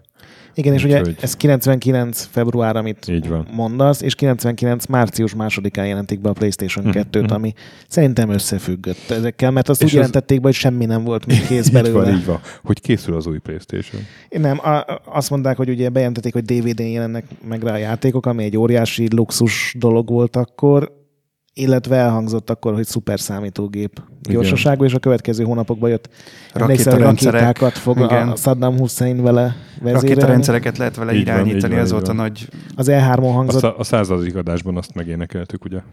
Igen. Aztán az E3-on jelentette be a Ken Kutaragi 99-ben, hogy be tudsz csatlakozni a Matrixba a segítségével, illetve hogy a PlayStation 2-k majd összekapcsolódnak az interneten, és szuper számítógépként fognak viselkedni. És akkor jöttek ilyen fejlesztő nyilatkozatok, hogy real-time-ba rendereli a Toy Story-t. Tényleg az is volt, hogy olyan grafikai játékok lesznek. Real-time-ban, igen. Hát aztán akkor, amikor így elkezdtek a hardware specifikációk így kijönni, nyilván már jóval később, akkor... De nem jöttek ki, mert nagyon sokáig a Sony nem árult el, hogy az Emotion Engine az mi. Azt mondom, hogy nyilván sokkal később. Akkor azért így helyre kerültek ezek a dolgok, hogy ez mind ilyen nagyot mondás volt. Hát meg amikor az egyik Sony-s launch cím a Fantavision volt, ami de egy tűzijáték szimulátor. Tehát arra jó volt, hogy így valószínűleg elég sok ember így várt, hogy akkor megjelenjen ez már, hiszen hát akkor lehet, hogy megjelenik a következő évben. Akkor volt egy ilyen EGM, akkor az EGM volt a legnépszerűbb amerikai újság, és abban az egyik 99 nyári szám az volt a címlapon, hogy vegyél le most Dreamcast-et, vagy várj a PlayStation 2-ig, és ők egyébként azt hozták ki, hogy vegyél Dreamcast-et, mert tele van jó játékokkal a launch, viszont egy csomó embernek már a kérdésfeltevés, tudod, egy ilyen befolyásoló erő volt, hogy úristen, hát itt akkor lehet, hogy nem is kéne ez a Dreamcast-tel foglalkozni, hiszen mindjárt itt van a PS2. Úgyhogy mondom, egy ilyen blogbejegyzés volt, hogy ilyen anekdotás visszaemlékezés arról, hogy hiába mondta a magazin, hogy vegyél Dreamcast-et, mert nagyon fasz a launch. Egyszerűen az embereknek az jött le, hogy de mindjárt itt a PS2. Igen. És hát már az európai megjelenés előtt már csökkentettek árat, ugye ez sem hangzik túl jól. Igen, ráadásul harmadával. Amikor egy konzolnak az életciklusa úgy alakul, hogy már Japánban már lefele megy, amikor még hozzád elérkezik. De valahogy ezzel együtt hozzánk meg nem jutottak el ezek a hírek, és most ezt egyáltalán nem iparági szemlélettel, hanem ilyen szubjektív élményként néz, hogy ahogy akkor itthon a boltosok megélték azt, hogy ők itt a Dreamcast nézd meg, mennyire király. Ott itt teljesen istenítették, amikor itt megjelentett nálunk. Ez úgy jött le, nyilván szerintem ezeknek a negyedét se tudtuk Magyarországra gondolni. Tehát, hogy amikor elmentem már nem emlékszem, hogy melyik kis konzolboltba, ahol éppen új volt a Dreamcast, és akkor összerakták, és ott mindenki játszott, nyilván a boltosok is egész napot ültek előtte, és akkor úgy mutogatták nekem is, hogy ezt nézd meg, és ők dumáltak rá, hogy nyilván nekem kell ilyet vennem, és vettem is egy hónapon belül. Mert elképesztő volt, és akkor mindenki úgy állt hozzá, hogy ez egy csoda. És hogy még soha tényleg nem láttunk ilyet. És ehhez képest nyilván nem tudtunk ezekről a hírekről, és nem tudtuk, hogy egyébként mennyire nehéz helyzetben vergődik. Szerintem ez volt kicsit másként Amerikában, mert a Sony marketing szerintem ott nagyon hamar, ugye 99 márciusban jelentették be azzal, hogy ez lesz a világverőgép, DVD lejátszót kapsz hozzá tulajdonképpen. Hát azzal igen, kasszáltak, de nem tudom, nálunk mondom, ebből ezt még így nem lehetett érezni. Aztán, amikor megjött a PS2, akkor teljesen egyértelmű volt. Tehát akkor mindenki nagyon-nagyon gyorsan áttért itthon is. Hogy mondjam, hát akkoriban még ugye a sajtó szerepe, főleg online az ugye semmi, de ugye a sajtó szerepe ilyen szempontból kisebb volt, nagyon, nagyon erős volt az a faktor, legalábbis nálam, nem tudom ti, hogy emlékeztek erre vissza, hogy ez az ilyen, találkozunk lent az ilyen adott kis konzolboltban, aki az Isten tudja honnan szürkészte be az országba a cuccokat, és akkor ott mindenki ott beszélte meg ott ment a játékcserebere, meg ott néztünk meg mindent, amit csak lehetett. És ennek volt egy ilyen iszonyat jó feelingje. Nézegetsz rám, de én akkor a mesterfaj része voltam, még nem korcsosultam el. Abszolút értem. Szerintem Magyarországon nem te tudom. Voltál az átlag igen, ilyen szempontból. Igen. Tehát, hogy nem véletlen, hogy ezek ilyen kis garázsboltok voltak, és ilyen eldugott szírszar helyeken. Ezt majd ezt írjuk a sírkövére is, hogy az átlag magyar. Te voltál az átlag magyar. De nálunk ugyanez a PC-s kulturális jellemző, tehát annyira nem szakadok el ettől, hogyha a klasszikusan nézzük a PC-seket, akik még a PC előtti időkből. Egyébként 99-ben a PC-sek is ámultak a Dreamcast-en, ahogy te is mondtad, ugye, hogy igen. Akkor még ez bőven még a 3DFX grafika fölött volt. Igen. Na, és hát akkor az amerikai launch ezzel szemben tök jól sikerült. Peter Moore berúgja a labdát. Peter Moore, igen. Augusztus 11-én kirúgták ezt a sztolárt, és Moore lett a megbízott vezető, aztán úgy is maradt. Igen, egyébként a Peter Moore fölül egy csomó embert kirúgtak a karrierje során, ezt most így végignéztem, tehát ő így egy elég... Hát... Jó érdekérvényesítő? Igen, ez asszertív személyiség, azt hiszem így hívják, aki... Hát de ugyanakkor meg értette az, amit csinált, ugye persze, ez a Microsoftnál is lehetett érezni, meg az ilyen is volt. Igen. És az EA Sportsot ő rakta rendben sok-sok évvel később. Így van. És ha már EA, egyébként ez röhelyes, ennek köszönhetően azt hiszem amerikai megjelenésre 18 játék. 18 játék volt, és az EA az pedig nem volt köztük. Így van, viszont még azt egy adatot akartam mondani, hogy 300 000 elővételben eladtak Amerikában. Tehát igen, ott azért jobban bedörrent a Igen, hát olyan számok vannak, hogy az első nap 225 000 konzol, a második hétvégén adták el a 500 000 000, és ez ugye a 9. hó 9-én jelent meg $199, és november 4-én érték el az 1 000 000. Tehát Amerika az ilyen egy évvel előzte, vagy fél évvel az elvárásokat, csak aztán 2000-ben így gyakorlatilag bedőlt az egész, amikor... Igen. És Európában pedig október közepén jelent meg, de karácsonyra ott is elment 500 000 000. Igen. És az egyéves évfordulóra ment el 1 000 000, tehát ott azért... Ja, hát ott belassult. De igen, tehát hogy az EA, meg a... Mi volt a másik? A Square volt? Hát... Ez a két legfontosabb, igen. Akik azt mondták, hogy nem fognak ők. De speciál Square játék Saturnra se nagyon volt, meg Mega Drive-ra sem. Az ilyen sokkal fájóbb, mert a Mega Drive-ot, főleg Amerikában, ugye a sportjátékok vitték el. Erre volt a válasz nyilván az, hogy a Sega csinált saját sport. Nem, ez nem a válasz volt, ez az ok volt. Szekciót. Ok volt? Igen. Hát úgy volt, hogy még a Bernie Stolar tárgyalt az EA-vel, akkor a Larry Probst volt az EA-nek, akiről ilyen nem a finomkodó úriember, hanem ilyen nyers üzletember, fogalmazzunk így, ilyen híre van. És azt mondta, hogy megyünk Dreamcastre, ott leszünk launchnál 4 játékkal, egy feltételünk lenne, és akkor mondta ez a Bernie Stolar, hogy biztos, vagy hát van egy ilyen visszaemlékezés erről az egészről, hogy biztos kevesebb royaltit akarnak fizetni, ugye, tehát hogy több pénzt akarnak keresni, és ő teljesen kész volt arra, hogy ezt megadja, hiszen az EA rohadt fontos, és akkor az EA előállt azzal, hogy mi leszünk az egyetlen sportjáték akkor Dreamcast-en, és akkor jövünk teljes erőbedobással, és egy hónappal korábban vette meg a Sega Visual Concepts-et, ami ugye egy sportjátékfejlesztő stúdió, megvettek nekik egy ilyen pici NBA, meg NHL licenszt, hogy tudják használni a neveket, meg pár játékost, és akkor mondta ez a Bernie Stolar, hogy ti lehettek az egyetlen third party sportjáték, de hát most vettünk meg ezt a stúdió, $10 millió volt. Ez gondolom belefér nektek, és akkor mondta ez a Larry Probst, hogy hát akkor csá. Na, ezt nem tudtam, ez durva. Viszont ezzel együtt azért mégiscsak a hardware ilyenkor már följött 30% fölé a konzolpiacon, amit ugye említettél korábban. Amerikában. Igen. Tehát, hogy amit említettél korábban, hogy azért az, ami régen volt a Sega, és az, ami most így hirtelen évvégére lett a Sega, az egy picit más képet festett. Én ehhez mérten csodálom is, hogy az EA nem akart kompromisszumot kötni ezen a téren, és inkább elengedték az egészet. Hát már akkor volt egy ilyen urban legend, hogy ezt igazából a Sony fűtötte, és direkt az EA direkt kért egy olyan megállapodást, amit tudtak, hogy a Sega nem, amire nemet fog mondani a Sega, mert azt ezek után szinte azonnal bejelentették, hogy az EA játékai PlayStation 2-re természetesen fognak jönni, és ugye a launch címek között is ott és volt. És viszont FIFA. Segítsetek már ki, mert most őszintén bevallom, én ennek nem néztem utána, de van olyan emlékem, hogy én már játszottam 2K játékkal, Dreamcast-en, NBA-vel. Persze, hát az volt a visual. Az volt a visual, jó. Az NFL 2K, meg tehát a 2K sorozat az ebből lett. Jó, igen. Na, mert erről csak emlékem volt, de nem tudtam, hogy ez így, ez volt a története.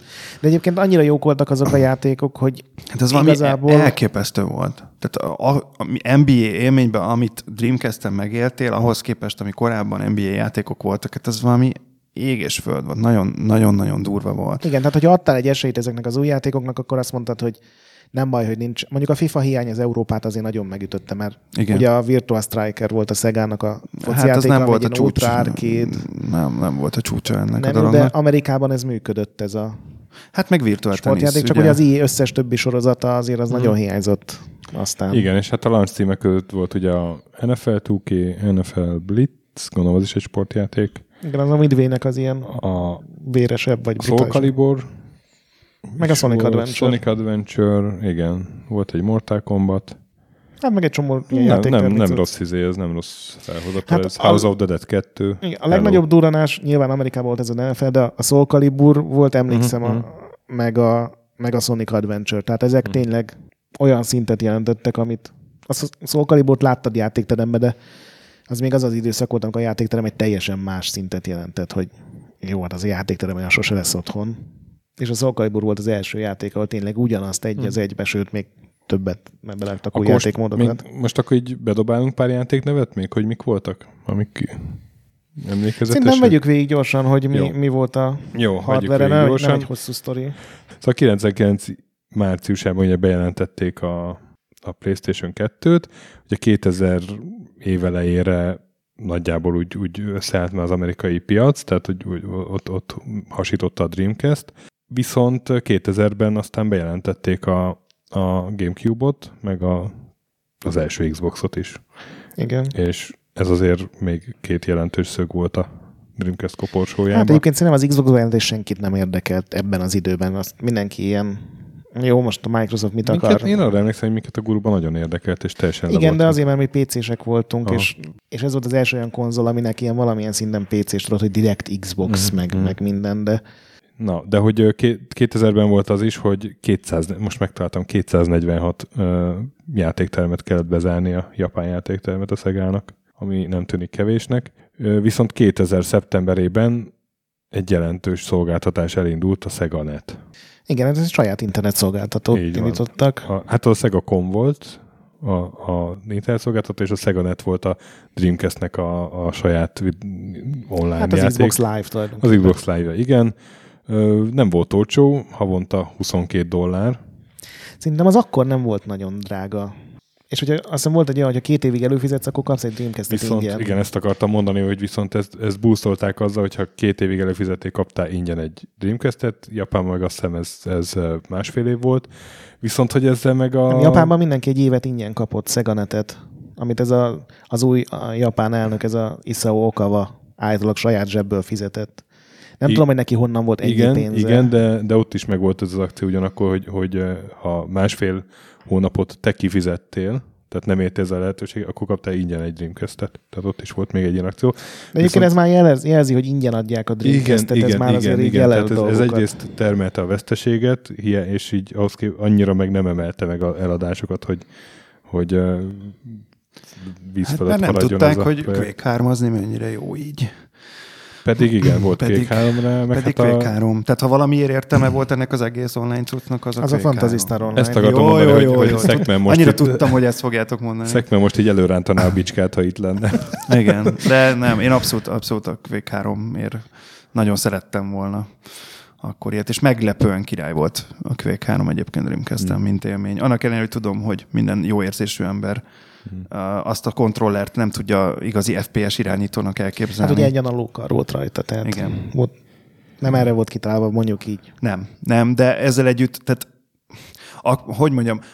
egészen a PS2-ig azért nem nagyon tudtunk érdemben olyan konzolosként Xbox-ig. Mondom ezt a vagy Xboxig ezt a többes számot, de szerintem még az is irányíthatatlan volt. Tehát, hogy nem volt kényelmes, meg nem volt kézreeső. Nekem szar volt. Triggered vagy most ebben? A Halo azért tökéletesen irányítható volt. Hát nekem nem tudom, én az Xbox, klasszik Xbox kontrollerrel nem tudtam sose kibékülni. De ez most csak mindegy személyes volt, igen. Nekem nem ment. Hát és akkor 2000, ugye én azt találtam, hogy Amerika és Európa még mindig a várakozások fölött van. Európa már nagyon lassul, igen. Amerikában egész jól megy, Japán viszont teljesen bedőlt, hiszen ott időközben megjelenik a PS2. Így van. Egyébként a PS2-nek gyakorlatilag ugyanolyan launch-a volt Japánban, mint a Dreamcast-nek. Tehát ilyen szarjátékok, meg közepes játékok, meg portok, meg... És ott se volt elég PS2 igen. A launch-kor. Hát igen, és az Amerikában, meg Európában is így volt, és emlékszem, volt az a vöröshajú gyereket ábrázoló ilyen újsághirdetés, amiben ilyen nyelvét nyújtogatta, és ilyen Sega hirdetés volt, és az, hogy nagyon sajnáljuk, hogy a Sony-nak ellátási zavarai vannak, valami ilyesmi szövege volt. Ja, így, de nagy pofájuk volt. Igen. Úgyhogy nekik nyilván nem voltak ellátási zavaraik, mert sajnos ott álltak a Dreamcast-ek hegyekben. Arra nem emlékeztek, hogy PS2-nél launch cím volt a Tekken Tag Tournament? Mert arra emlékszem, igen. Hogy amikor nálunk volt, akkor nálunk például, most megint csak ez Magyarország, és megint csak egy nagyon kicsi szelete, de az nagyon-nagyon fajsúlyos erő volt, hogy egy Tekken Tag azért ott volt, és a régi játéktermi tekkenezők az első nap rohantak PS2-t venni. Hát gyakorlatilag Európában én úgy emlékszem, hogy 2 értelmes PS2 cím volt launch, a Tekken Tag, meg az SSX, és minden más ilyen, mondom, a Fantavision volt még Sony játék, ami... Jó, hát nem nyilván nem ugyanaz az élmény. Fajsúlyos cucc. És a Peter Moore nyilatkozta, hogy ő kapott egy olyan ukázt, hogy tehát 2000 év végéig 5 millió gépet kell Amerikában eladnia. Igen. És azt mondta, hogy ez gyakorlatilag logisztikai lehetetlenség volt. Tehát jól fogyott a Dreamcast így viszonylag, meg még tehát az előre megkapott ütem fölött voltak jóval, és így is csak 3 millió sikerült. 3 millió azért megvolt 2000 év végére, igen. És hát akkor meghozták a döntést Japánban. Hát még 2000 májusban ez az Isao Okawa lesz az új elnök, akinek állítólag az volt ilyen régi policia, hogy a Sega egy szoftverfejlesztő, és teljesen hülyeség pénzt ölni. Mm-hmm. Igen, ezért mondtam, hogy Japánban. De a Peter Moore volt a másik, aki azt mondta, hogy ezt kéne meglépni. És ő nem már csak ilyen végrehajtója volt ennek a... Nem, hanem amikor először... Okawai gondolatnak? Amikor ez először a Szegánál így komolyan szóba került, az 2000 vége volt, Japánban volt egy megbeszélés, ahol ott volt az összes stúdiófőnök, ott voltak a hardveremérnökök, meg a Peter Moore, és akkor a Peter Moore előállt azzal, hogy én azt gondolom, hogy be kéne zárni ezt az egész hardware bizniszt, csináljunk játékokat, és általában ott fölállt az összes játék. Tehát a Yuji Naka volt ott, ugye, aki a Sonicot csinálta, meg az összes többi Sega stúdiónak a vezetője, és egy szó nélkül kimentek a tárgyalóteremből, ami hát a Japánban még nagyobb tahóság, vagy még radikálisabb reakció, mint mondjuk nálunk lenne. Uh-huh. És akkor innen tartott olyan 2-3 hónapig, hogy ez az Okawa elsimította ezeket a dolgokat Japánban, és végül a Peter Moore-ra mondták, hogy neki kell kiküldenie a press release-t. Tehát amit ugye 2001 januárjában Tehát akkor... küldtek ki, azt a Peter Moore-nak kellett kiküldenie. Én ezért gondoltam azt, hogy ő volt a végrehajtó. Ő is ezt támogatta, de azt mondta, hogy azt a levelet azt nem akarta kiküldeni, mert hát gondolom beszélni fogunk rá, egy csomó ember ki kellett rugni, nyilván a teljes hardware csapatot. És hát 2001 január végén bejelentették, hogy március 31-től nem gyártanak több Dreamcast-et, és egyáltalán nem gyártanak több Sega konzolt. Igen, és hogy multiplatform fejlesztők lesznek, tehát nem zárják be a boltot. Így van. És hát onnantól kezdve nagyon gyorsan kiszórták a maradék Dreamcast-eket. A végén már $50 Igen, az volt az utolsó. És így fogyott el összesen a világban 9,13-at találtam én is. Igen, én többet. Tehát, hogy 10 nem volt meg. Igen. Nem is volt meg a 10, de fura. Én azt olvastam még, hogy meg volt. Jó, de ez másfél év, hogyha most... 18 hónap, tehát a Mór is így... Nem, is így hivatkozott rá, hogy csodálatos 18 hónap volt, de hogy akkor most igazából szerintem bőven a Mega Drive tempója fölött voltak. Biztos. Hát én ezt mondom, hogy ha a Sony nem kezdi el őket zsákolni minden oldalról, és mondjuk kapnak még 2 évet, akkor szerintem ennek a konzolnak egészen más életciklusa lehetett volna. Ezt elvágták. És nagyon drasztikusan vágták el, mert szerintem még többet elbírt volna ez a piac, hogyha egy normálisabb játéktámogatása lett volna, és még kap időt egy olyan széria, mint a Shenmue, amit ugye 16 részesre terveztek eredetileg, azt hiszem, tehát, hogy... Jó, azért az egy megalománia, tehát... Jó, őrültek háza volt, de azért lássuk be, hogy életemben nem láttam még addig olyan dolgot, persze, mint ami az volt. Az bennem mindig megmarad az 576 kilobájtban a Martin írta egy ilyen E3-as beszámolóban, hogy tehát tudod, hogy nem a játékról írt konkrétan, tudod, hogy mit tudom, hány pálya vagy hány karakter, hanem a prezentáció, hogy az emberek mondták a fickónak a demóstandon, hogy hova menjen, melyik utcába menjen be, játszon a játékteremben a Space Harrierrel. Úristen, az micsoda flash volt. Míg várakoztál az esti küldetésedre, ott volt ilyen először, amit én láttam, hogy volt szerepe az időnek a játékban, és volt olyan küldetés, amit csak este lehetett elindítani, és be tudtál menni a játékterembe, és tényleg hány játék volt? 3-4 volt, amit lehetett? Hát aztán az elsőben 3 volt. Az elsőben 3 volt, az biztos Outrun volt, és meg nem mondom még, hogy mi volt. Ezért volt a repülő, Afterburner.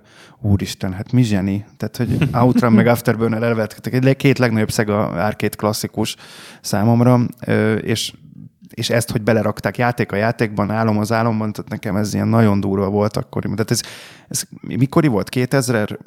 Mikor adták ki az első? 2002-ben jött ki a 2-es, szerintem 2000 végén jött ki az első rész. 2000 vége volt? Szóval 2000-ben egy ilyen játékélményt, ami a Shenmue volt, és akkor már ezt... Hát évekkel a GTA 3 előtt vagyunk. Igen. Nyilván más az egy kicsit a két játék, de... Hát jó, nem annyira open world volt, de végig azt a hatást keltette, igen, hogy úgy volt lineáris a játék, hogy folyamatosan szabadnak érezted az élményt magát, és meg a manapság elburjánzott és féreggétett quick time eventek bölcsője volt az a játék egyébként, ami akkoriban még nagyon szórakoztató volt, aztán most már iparága képülnek erre, igen, az egészre. De mindegy, de szerintem, hogyha a Dreamcastről beszélünk, akkor a Shenmue ez egy olyan égköve, ami amit nem lehet elvitatni. Ha valamiért, akkor azért kellett, hogy annak a konzolnak élnie kellett, még hogyha csak ilyen szíres szaros 14-18 hónapot is élt meg. És hát készül a harmadik rész. Igen. És én nagyon félek tőle. Tehát én, amit láttam és eddig... És a 16. fejezetet szerinted mikor kapjuk? Soha.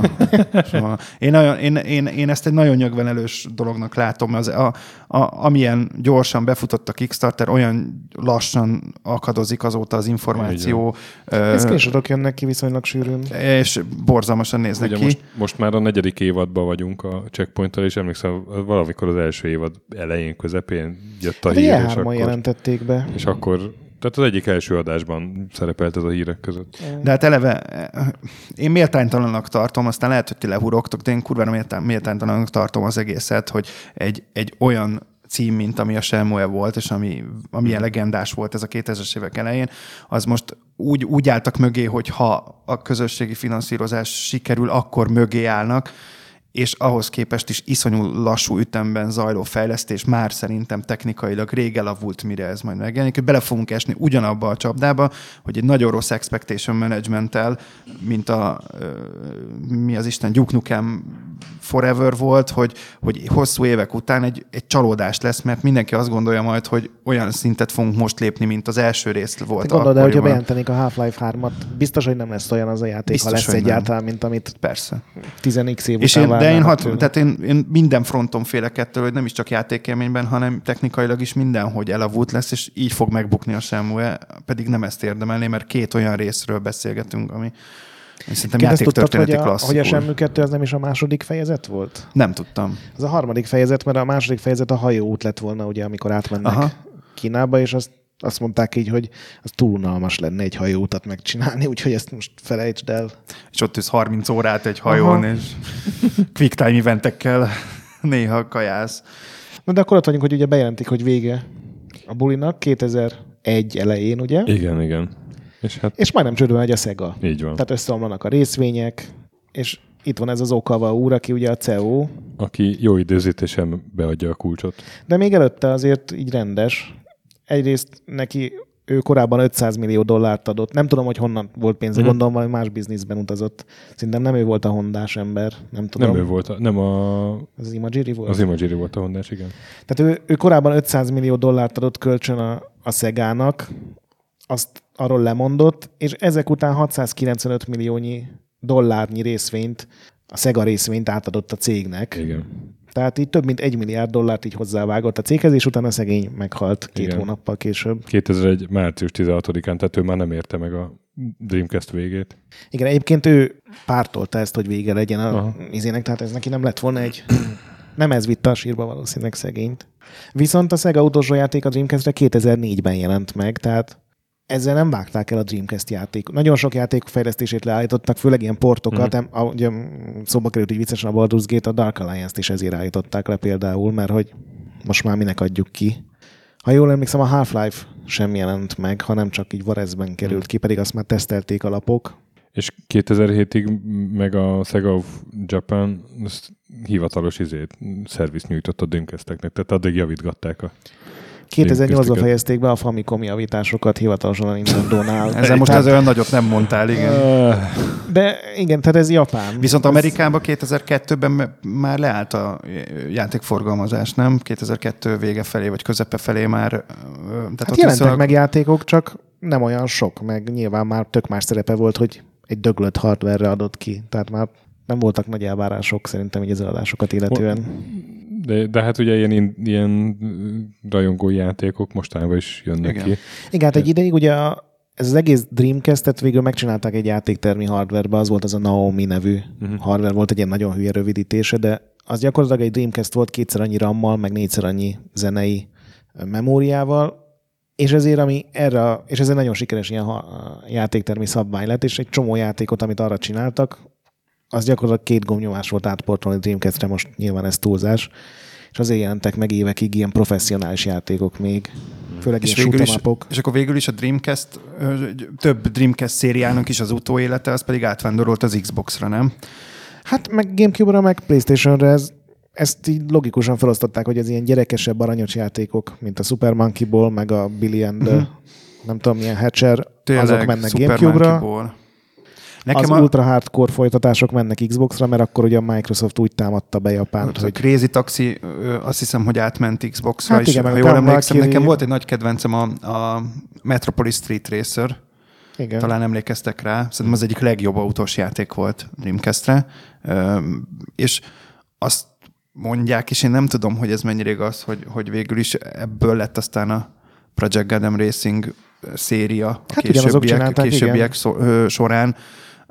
De úgy feelingben is érzem ezt, nem volt így kimondva ez, de érzem, de egyébként az egy utánozhatatlanul jó játék volt ilyen szempontból. Tehát nekem egy picit más hangulata volt, mint a Project Adamnek ilyen szempontból, és valami eszetlenül jó soundtrackje volt, arra emlékszem. Jet Set Radio is Dreamcast-es volt, és akkor igen. A Future meg a Xbox-os. Igen, meg ugye a Panzer Dragoon Orta is Xbox-ra ment. A Shenmue 2 is átment, aztán mármint, hogy megjelent igen. A Dreamcast-re is, de hogy...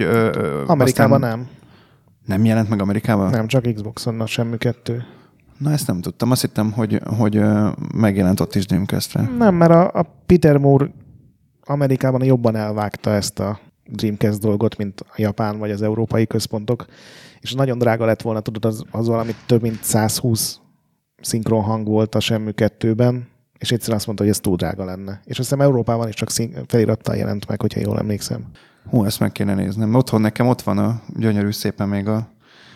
Ugye ez két dobozos, dupla dobozos volt mind a kettő. Ezért volt nagy... is. De négy lemezem volt, 4 ilyen GD-romon volt, tehát ezek gigantikus játékok voltak. És most meg nem mondom, hogy volt rajta angol szinkron. És aztán amikor a Microsoft segítségével kijött Amerikában, akkor raktak rá a szemszinkront, és az nagyon gagyi lett. Akkor lehet, hogy csak feliratos volt, mert én nem éreztem ennyire rossznak. És hát ugye a Segának volt ez a erős játéktermi háttere, úgyhogy egy csomó olyan játék volt Dreamcast-re, ugye ezek a lövöldék, a House of the Dead. Zseni volt. Volt Dead or Alive 2, volt Ikaruga, és neked a Typing of the Dead, az megvan? Megvan. Amikor... Megvan.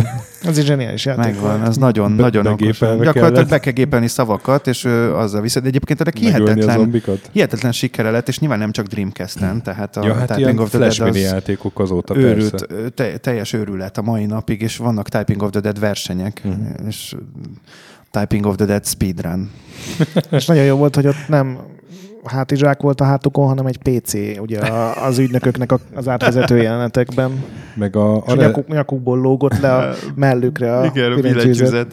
Meg a Reznek is tényleg a Rez volt a konzolja. A Rez, igen. Ami azért szintén nem egy elhanyagató játék. Kivágta a Rezet. Igen. Vágj be, légy szíves a magunkat. Az a csengő hangom van. Én összezettem már ilyen statokat a játékokról, amiért rám. Várjál, még egy játékot hadd kérdezzek meg, mert te biztos tudod ezt. Én egy nagyon furcsa játékba futottam bele, a Sekmen. Ilyen emberfejű halak buszkáltak benne.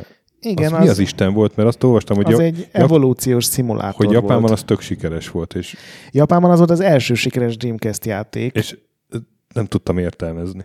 Az gyakorlatilag egy olyan, mintha egy Simset játszanál, csak nem emberekkel, hanem egy akváriumban lakó emberarcú hallal, és mikrofonon keresztül tudtál vele beszélni, és akkor megtanulta a nevét, válaszolt a kérdésekre, olyan, mint egy ilyen nagyon primitív Siri, aki egyre okosabbá válik. Én látom közben a stoki arcát, bocsánat, de ezt így érdemes lenne valahogy átadni. Ultra bizarr játék. Ez a VTF arcom. Igen, a VTF arc elcsattant közben.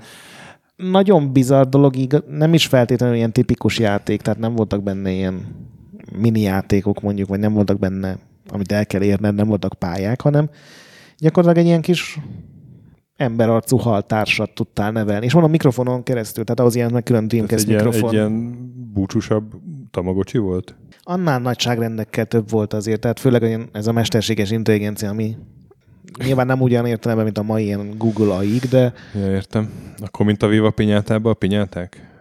Annál is sokat. Olyasmi volt kicsit most, mint ugye a Peter Molyneux-nek volt a Milo. Úgy tényleg azt láttátok, azt a URL-t? Bocs. Hogy pinyátát lehet rendelni a bulira.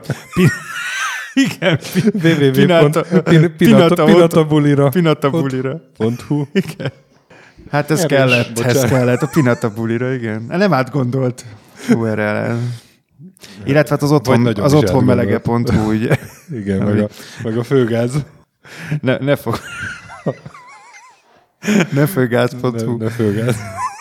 Na még mielőtt egyébként a Greta szépen átgondolt statisztikáit megosztja a nagy érdeművel, azért még említsük meg itt a játékok közötti csapongva, hogy azért egy Echo is volt, ha már korábban beszéltünk. Hát, hogy... igen, hogy az Echo-t is felélesztették. Igen, felélesztették Dreamcast-en, és megkényszer 3D-sítették, ahogy a Sonicot is. Bocsánat, és csak fontosnak tartottam elmondani, mert egyébként ezért mondom, hogy Dreamcastnek nagy előnye volt, hogy elkezdtünk ténylegesen a 3D-s játékokban gondolkozni, minden platformon, vagy minden stílusban, és szerintem ilyen szempontból ez ilyen konzolos játékvilágban, hát azért emlékszünk, hogy PS1-en milyen élmény volt egy Soul River, meg a Tomb Raiderek, ami persze így romantikus visszagondolni, de szörnyű volt a kameraforgás, meg az egész 3D-s megjelenítés. Akkor senki nem vette észre, ez utólag nyilvánvaló. Hát abban a pillanatban, hogy én a Dreamcast-en mondjuk egy Sonic Adventure-t elindítottam, akkor azért utólag így bevérzett a szemem, hogy én milyen borzalmakat néztem eddig. A Sonic Adventure-ben a kamerakezelés aztán nem volt a csúcs kategória. Ja, nem. Így az... A látványról beszélek, a kamerakezelés az tragédia volt, de azért, nem tudom, a Soul River-re emlékszel-e, de hogy azért ott az, hogy hol kell tovább menni, főleg az ilyen dzsindzsásabb részeken. Hát ember legyen a talpának, ezt kitaláltam. Azoknál a játékoknál, ami PS1-re és Dreamcast-re kijött, és egy csomó ilyen volt. Tehát én a Tony Hawk's Pro Skaterre emlékszem, hogy az PS2-n tök jó volt, és szerintem akkor már dolgoztam a Playtime, vagy Playtime magazin volt az eleje, és a Vári Zoli szerette a Dreamcast-et, meg ugye a Sekmen járkált föl néha a guruból. És én ott kattantam rá erre az egész ilyen extrém sportos dologra. A Matt Hoffman BMX volt, meg a Tony Hawk 2, és ezek Dreamcast-en tényleg látszott. Vicces módon a Playtime szerkesztőségében láttam én is először PS2-t, és a Tekken Tag-ot ott, akkor játszottuk először, és az ott egy nagyon nagy élmény volt nekem. És az Echo-t is a magyar csapat fejlesztette? Igen, az Alpalóza. Jó, még egy játékot, a Szegagaga, ha már említettük, az, hogy pontosan mi is volt. Az Szegagaga, a te játszottál. Igen, az sajnos csak japánul jelent meg, vagy csak Japánban. Hát talán a játékról sok mindent elmond, hogy amikor az ötlettel ugye előálltak, van ez a pitch nevű dolog, amikor ugye bemutatják, hogy mi lesz, akkor mindenki nevetett, mert azt hitték, hogy ez egy vicc volt. Gyakorlatilag egy Sega csőd szimulátornak lehet elnevezni. De miért voltak ők ennyire? Tehát ez már túlmegy az önkritikán, nem? Tehát az egész japán lancs, az egész hangulat, ez az egész önkorbácsoló mentalitás. Volt egy marketingesnek egy ilyen nagyon jól hangzó szövege a japánoknál, hogy mi egy megvert cég minden előnyével rendelkezünk, vagy minden erejével rendelkezünk, hogy gondolom, ez arra vonatkozott, hogy minden... Nem hangzik jól ez a szöveg. Tehát ez a minden mindegy, hogy mindent megpróbálunk, és nincsenek szabályok, és... Beleállunk minden... Aha. Ja, hogy ezen nincs már vesztenivalónk, és ez az erőnk. Igen. Jó, mert ezt lehet úgy is értelmezni, hogy sokat szoptam, és ezért vagyok tapasztalt, de ez nem hangzik feltétlenül jól egy CV-ben, tehát... Nem, szerintem ezt akarták jelezni, de mondom, ez a játék volt ennek a teljes extrája. Ez gyakorlatilag a Szegának a vezetőjét alakítottad, és egy ilyen RPG-szerűség volt, tehát bemehettél a Szegának a fejlesztőjéhez. Ja, azt hittem, hogy ilyen tycoon, hogy... Volt benne tycoon rész, volt benne RPG rész, volt benne kaland rész, tele volt mini játékokkal, és a többi céggel, akiket föl lehetett ismerni, nyilván csak a Sega szerepelt saját névvel, ellenük kellett küzdeni, és nem lehetett benne happy endet elérni. Tehát ez egy ilyen... És mondom, az összes Sega franchise-nak a hősei tehát a Golden Axe-ból a törpe is ott ült a fejlesztők között, voltak ilyen shooteres akció részek benne, ott is az összes Sega űrhajó, ami valaha játékokban szerepelt, fölvonultatták. Ilyen nagyon furcsa dolog volt, és gyakorlatilag nulla büdzséből kellett megcsinálni, mert a fickónak alig hitték el, hogy ezt komolyan gondolja. De engedték, és megjelent, és... Nem mondom, hogy jó játék, de annyira érdekes ez a sztoria, hogy így érdemes.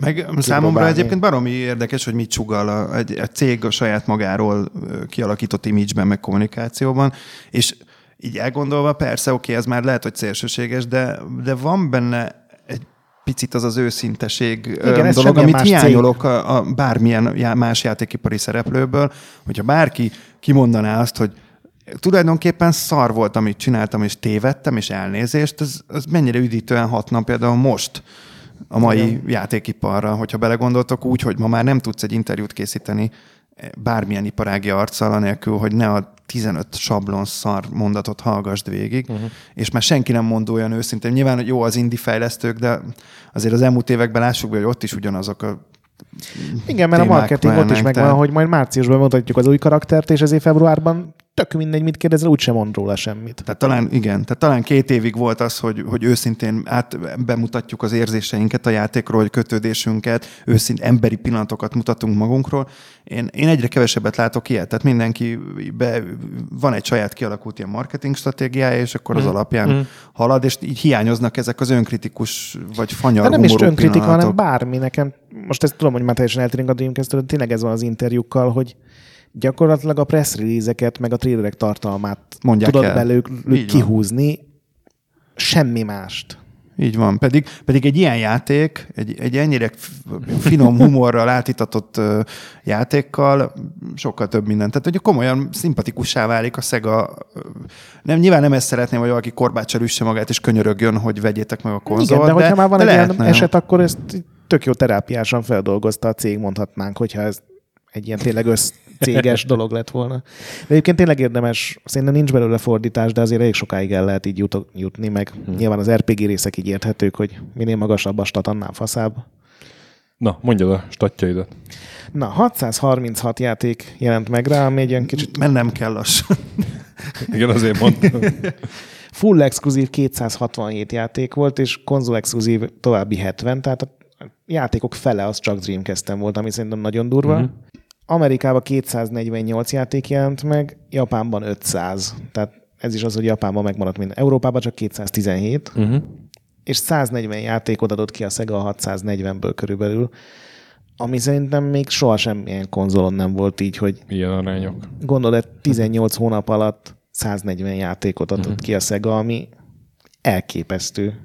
Igazából csak ennyit akartam, hogy a Segának tényleg a legkreatívabb időszaka volt, és az a furcsa, hogy a legtöbb játék, a Sega játék, az mind új franchise, nem folytatásokban gondolkodtak. Mindenki azt csinálta, amit akart. Nyilván nem vezettek sikerre, de megszületett ugye a Jet Set Radio, Fantasy Star Online, a Rez, a Shenmue, ez a Szegagaga, Skies of Arcadia. Crazy Taxi. Hát az mondjuk pont ugye játéktermi célhoz volt, igen. Ja, az de volt az is. De pont azt tett neki nagyon jó. Tehát, hogy szerintem nagyon jól csinálta a Sega azt, hogy azok az emberek, és ide most magamat is belesorolom, akik a 90-es években imádtak játékterembe járni, az, hogy te otthon egy Dead or Alive-val, egy Sega Rally-val, egy Crazy Taxi-val játszhattál, vagy akár a Soul Calibur, ami nálunk nem volt. A merekedős játékok. Igen, tehát hogy hogy Soul Calibur az nem volt, vagy én nem láttam magyar játékteremben ennek játéktermi változatát, de hogy gyakorlatilag, ha tekkeneztél, akkor Soul Caliburözni is tudtál, tehát hogy nagyon-nagyon most hasonló volt. Most nagyon sok embert sértettél meg ám. Igen. Engem nem, mert én koca vizé vagy, én button machine-gal dolgozom. Én is azért, tehát hogy semmiképpen nem sorolnám magamat, valószínűleg ez a felszínesség, ami átítatta a fiatal koromat és a verekedős játékokkal való kapcsolatrendszeremet, hogy nagyon szeretem, de azért nem tudom, most szerintem ebbe annyira nem lehet belekötni, hogy nagyon hasonló kontrollsémája volt a kettőnek. Én legalábbis tekkenes tapasztalattal tudtam verekedni Soul Caliburben, tehát hogy nem tudom, hogy ezen belül, de hogyha rejtett mélységeket még föl tudsz tárni ebben, akkor örömmel csak. Így a Soul Calibur tekken témában nem feltétlenül, csak nekem meg most pont az jött le, amit az adás elején mondtam, hogy szerintem ez volt a Segának a legfőbb hibája, hogy arra találták ki a Dreamcast-et, hogy ilyen arcade perfect játékok legyenek abban a korszakban, amikor ez már nem volt elég. Hogy egy Crazy Taxiban az 5 perces szintidőt tartod. Ezt abszolút értelek, de végül szerintem, ha megnézed, ezek ilyen casual party játéknak fogod föl az 5 perces menetes arcade játékokat, amit lehet így értelmezni, hogy jól érzem magam, egy ilyen könnyed felszínes szórakozás, és a high score-ra megyek, akkor ilyen szempontból szerintem ez egy kiváló szegmens, ez olyan, mint ami most, amit mondjuk a Sony csinál a telefonnal irányítható playlinkes játékokkal, hogy behoz egy teljesen új sémát, egy új szórakozási modellt otthonra, amit egyébként széles rétegek tudnak élvezni. Lehet, hogy olyanok, akik az arcade játéktermeket messze elkerülték, de nekik pont jó volt belerázódni egy ilyen kis könnyed játékkal. Csak szerintem pont ez volt a Sony-nak a legnagyobb előnye, hogy ők már kicsit másba gondolkodtak ezekben a blockbuster, tudod, Final Fantasy-k, Metal Gear Persze. Solid. Tehát az ilyen egész estés szórakozás, nem pedig, ahogy te mondtad, hogy ezek a kis falatnyi játékok, és szerintem ez volt egy olyan ok, ami egy Metal Gear Solid 2 intróval, vagy azzal a videóval, amit az egyik E3-on bemutattak, nem volt Sega játék, ami ezt elfogadom. Ez az M+1 oka, amit belengedtél? Igen, amit én nekem most egy ilyen eset le, hogy nyilván ott volt, hogy ugye nem volt EA, meg Square játék. Hát az EA az, hogy amerikai piacon az nagy érvágás volt. Ott is főleg a tudat, hogy, és utána ugye Sony meg bejelentett, hogy nálunk meg lesz. Tehát ez is ilyen marketing, mert akkor én minden NFL 2K meg 2K1-es reviewban azt olvastam, hogy ez jobb, mint a Madden. Főleg amikor ugye online is lehetett már játszani. De ez a durva pontosan, hogy hiába jött vissza az EA, és soha nem csinált már jobb. Bocsánat, én az NFL-t meg a Maddent nem ismerem annyira, de az NBA-t azt viszont minden évben játszottam. És mire visszatért a PS2-re az EA, vagy visszatért, tehát gyakorlatilag folytatta, addigra már a 2K már akkor jobb széria volt NBA-be, és soha nem is nőtt föl hozzá az EA, és hát láttátok, vagy tudjátok, hogy a hosszú szünet után visszatérő küszködésük az NBA játékokkal Igen. gyakorlatilag azóta sem megy, és mindez idő alatt a Take-Two gondozásában meg a 2K az meg egy olyan széria lett, hogy elképesztő, tehát nem lehet, a legjobb NBA játékot csinálják évről évre, egyszerűen nem szarabb lesz, hanem jobb. Tehát, hogy ezt még mindig meg tudják csinálni. Úgy, anélkül, hogy újítanák, mégis azt érzed, hogy egy kicsit jobb a játék.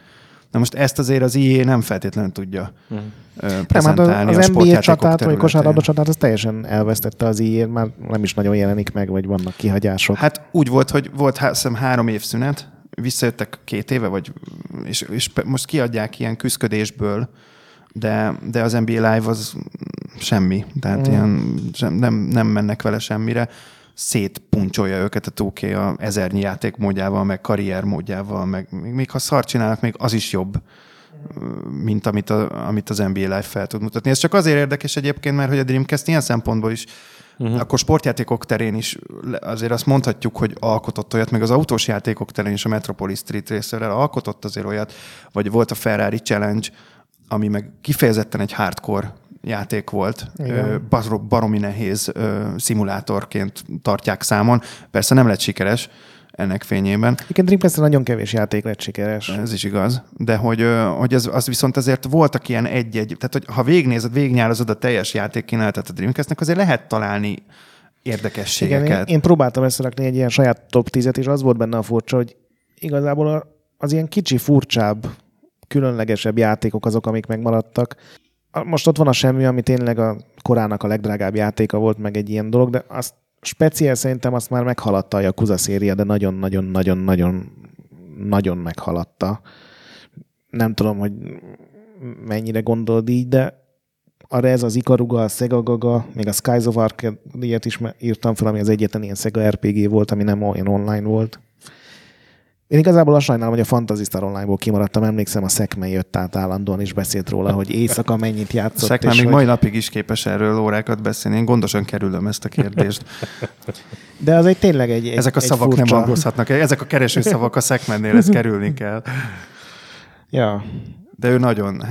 És a mai napig ugye a Sekmen, amikor kitelepül a különböző rendezvényekre, és ott a retro sarkot fölépíti, és mindig olyan jó érzést látni, hogy olyan játék megy Dreamcast-en, amit annól játszottam és szerettem, és hogy állandóan ülnek ott emberek, és tehát a mai napig le lehet úgy ülni egy Dreamcast elé, hogy jól érzed magad. És nem azt nézed, hogy ez egy retro baromság, hogyha erre nem vagy nyitott, érted? Tehát, hogy fiatalokon látom. Akiknek... Igen, valószínűleg ez volt az első olyan konzol, ami már nem a primitív 3D, tehát nem az a E64-es, tudod, hogy van 10 poligonunk és 3 méter látótávolságunk, hanem ezek már faszán néztek ki. Na, akkor zárjuk le azzal, hogy mi lett utána a Szegával. Ugye majdnem csődbe mentek, csak ez a japán úr vagyona az gyakorlatilag kiúszta őket a páncból. Illetve folyamatosan pletykáltak a felvásárlásról, és aztán Nintendo meg Microsoft kapcsán is jöttek pletykák, de aztán cáfolták.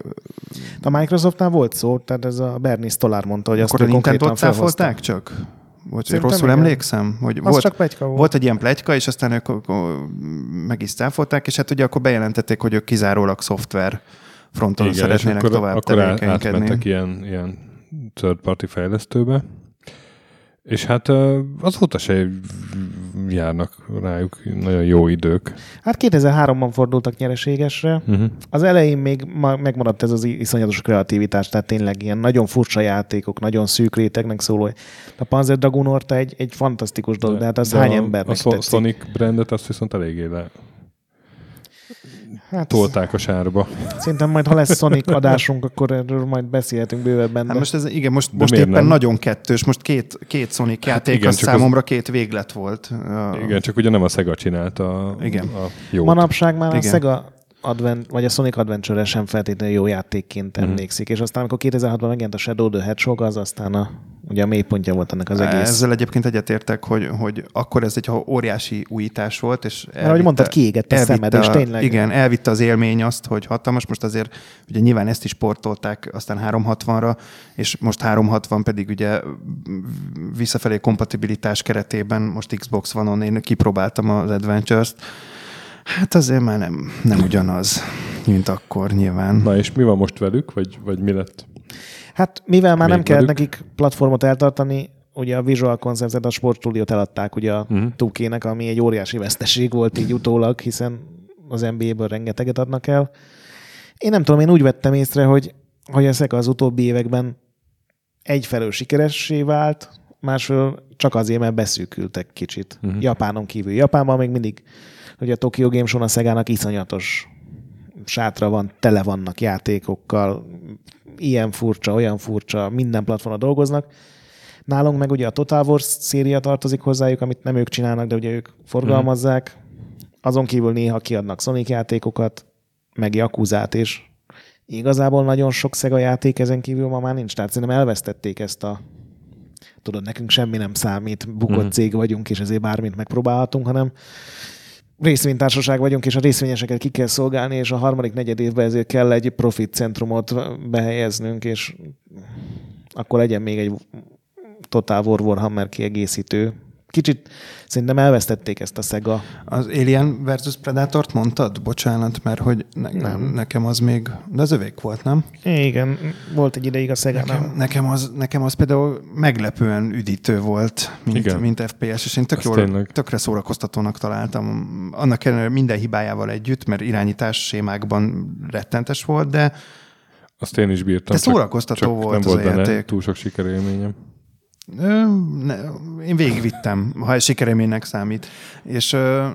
És jó volt, hogy próbálok, és aztán nem tudom, hogy még náluk volt-e, amikor még a ízét csinálták, mi volt a címe? Nem az Isolation, ami jó volt, hanem előtte a rossz Alien játék. Vagy Alien versus Predator volt. Nem volt egy... Én azt hittem, arról beszél egyébként, amikor multiba kellett egymás ellen.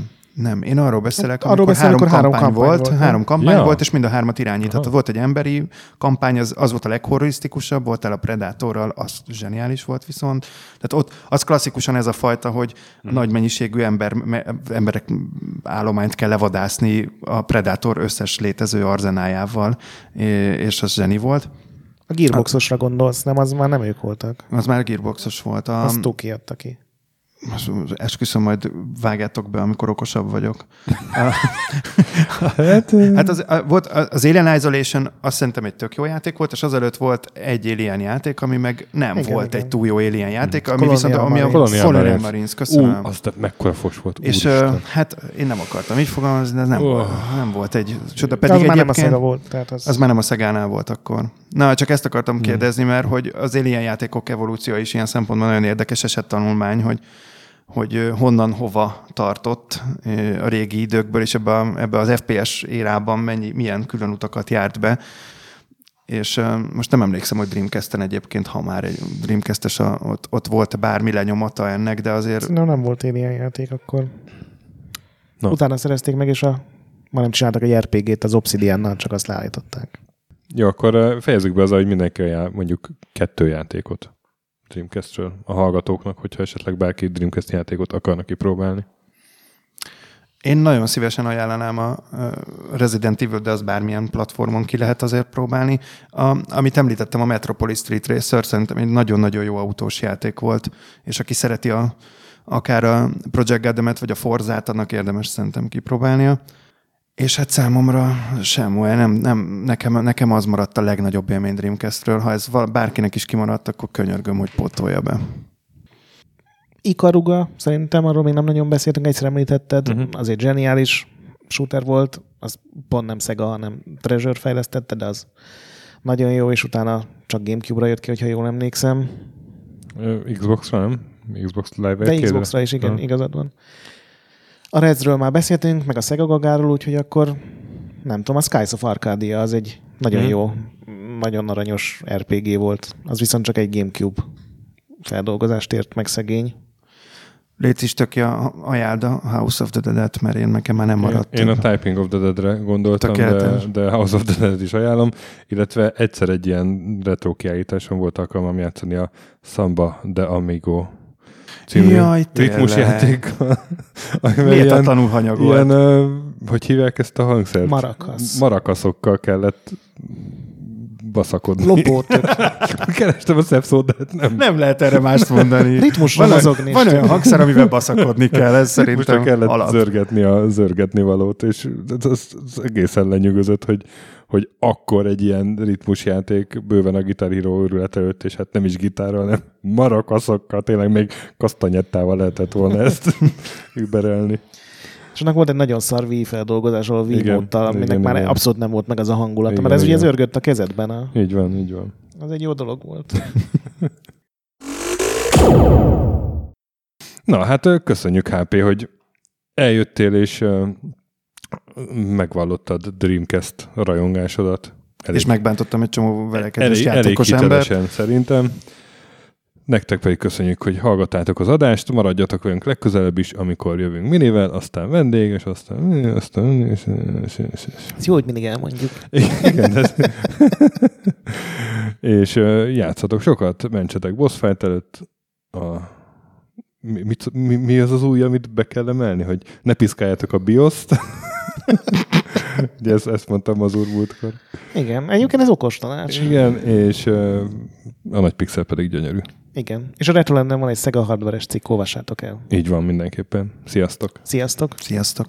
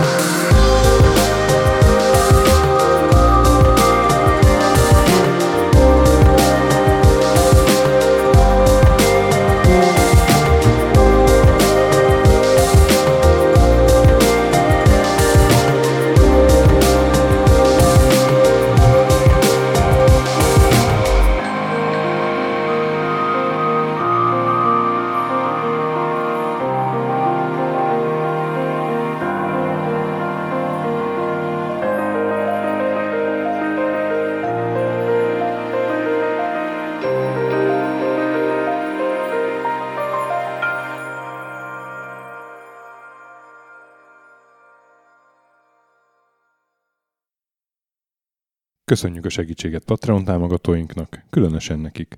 Pumukli, Conscript, Kisandrás, Dester, Szörácsi Bálda Réten, Joda, CPT Genyó, Kínai, Gala, Kenobi, Gac, Andris 123456, Hanan, Kutielőd, Zsó, Takkerbá, Amon, Flanker, Bob, Dances with Chickens, Gabez Mekkolis, Edem, Nobit, Stonfi, Sogi, Siz, CVD, Gáspár Zsolt, Tibiúr, Titus, Hozé Amnézia, Gera, Bert, MF2HD, Hardy, Mikey, Hollósi Dániel, Balázs, Zobor, Csiki, GCIST, Suvap, Kertész Péter, Daev, Vésziz, Mongúz, Richard V, Királyernő, Szati, Kviha, Vidra, Jaga, Mazi, Kongfan, Vroad, Inzertcoin Egyesült a videójátékos kultúráért, Maz, Mozóka, Mr. Corley, Tryman, Moon, Joff, Nagy Gyula, Köles Máté, Gergely B, Sakali, Norbradar, Sorel, Naturlecsó, Győri Ferenc, Devencs, Kaktusz, BB Virgó, Tom, Jed, a Konnektor csapata, Kalázdi Tamás, Apai Márton, Balcó, Alagi úr, Dudi, Judgebred, Müxis, Gortva Gergely, László, Kurunci Gábor, Opat, Jani bácsi, Szalonna, Dabrowski Ádám, Gévas, KZG, Stangszabolcs, Krisz, Somogyi András, Szaverti, Alternisztom, Hédi, Gabigi, Tomiszt, Logan, Att és Gyuri.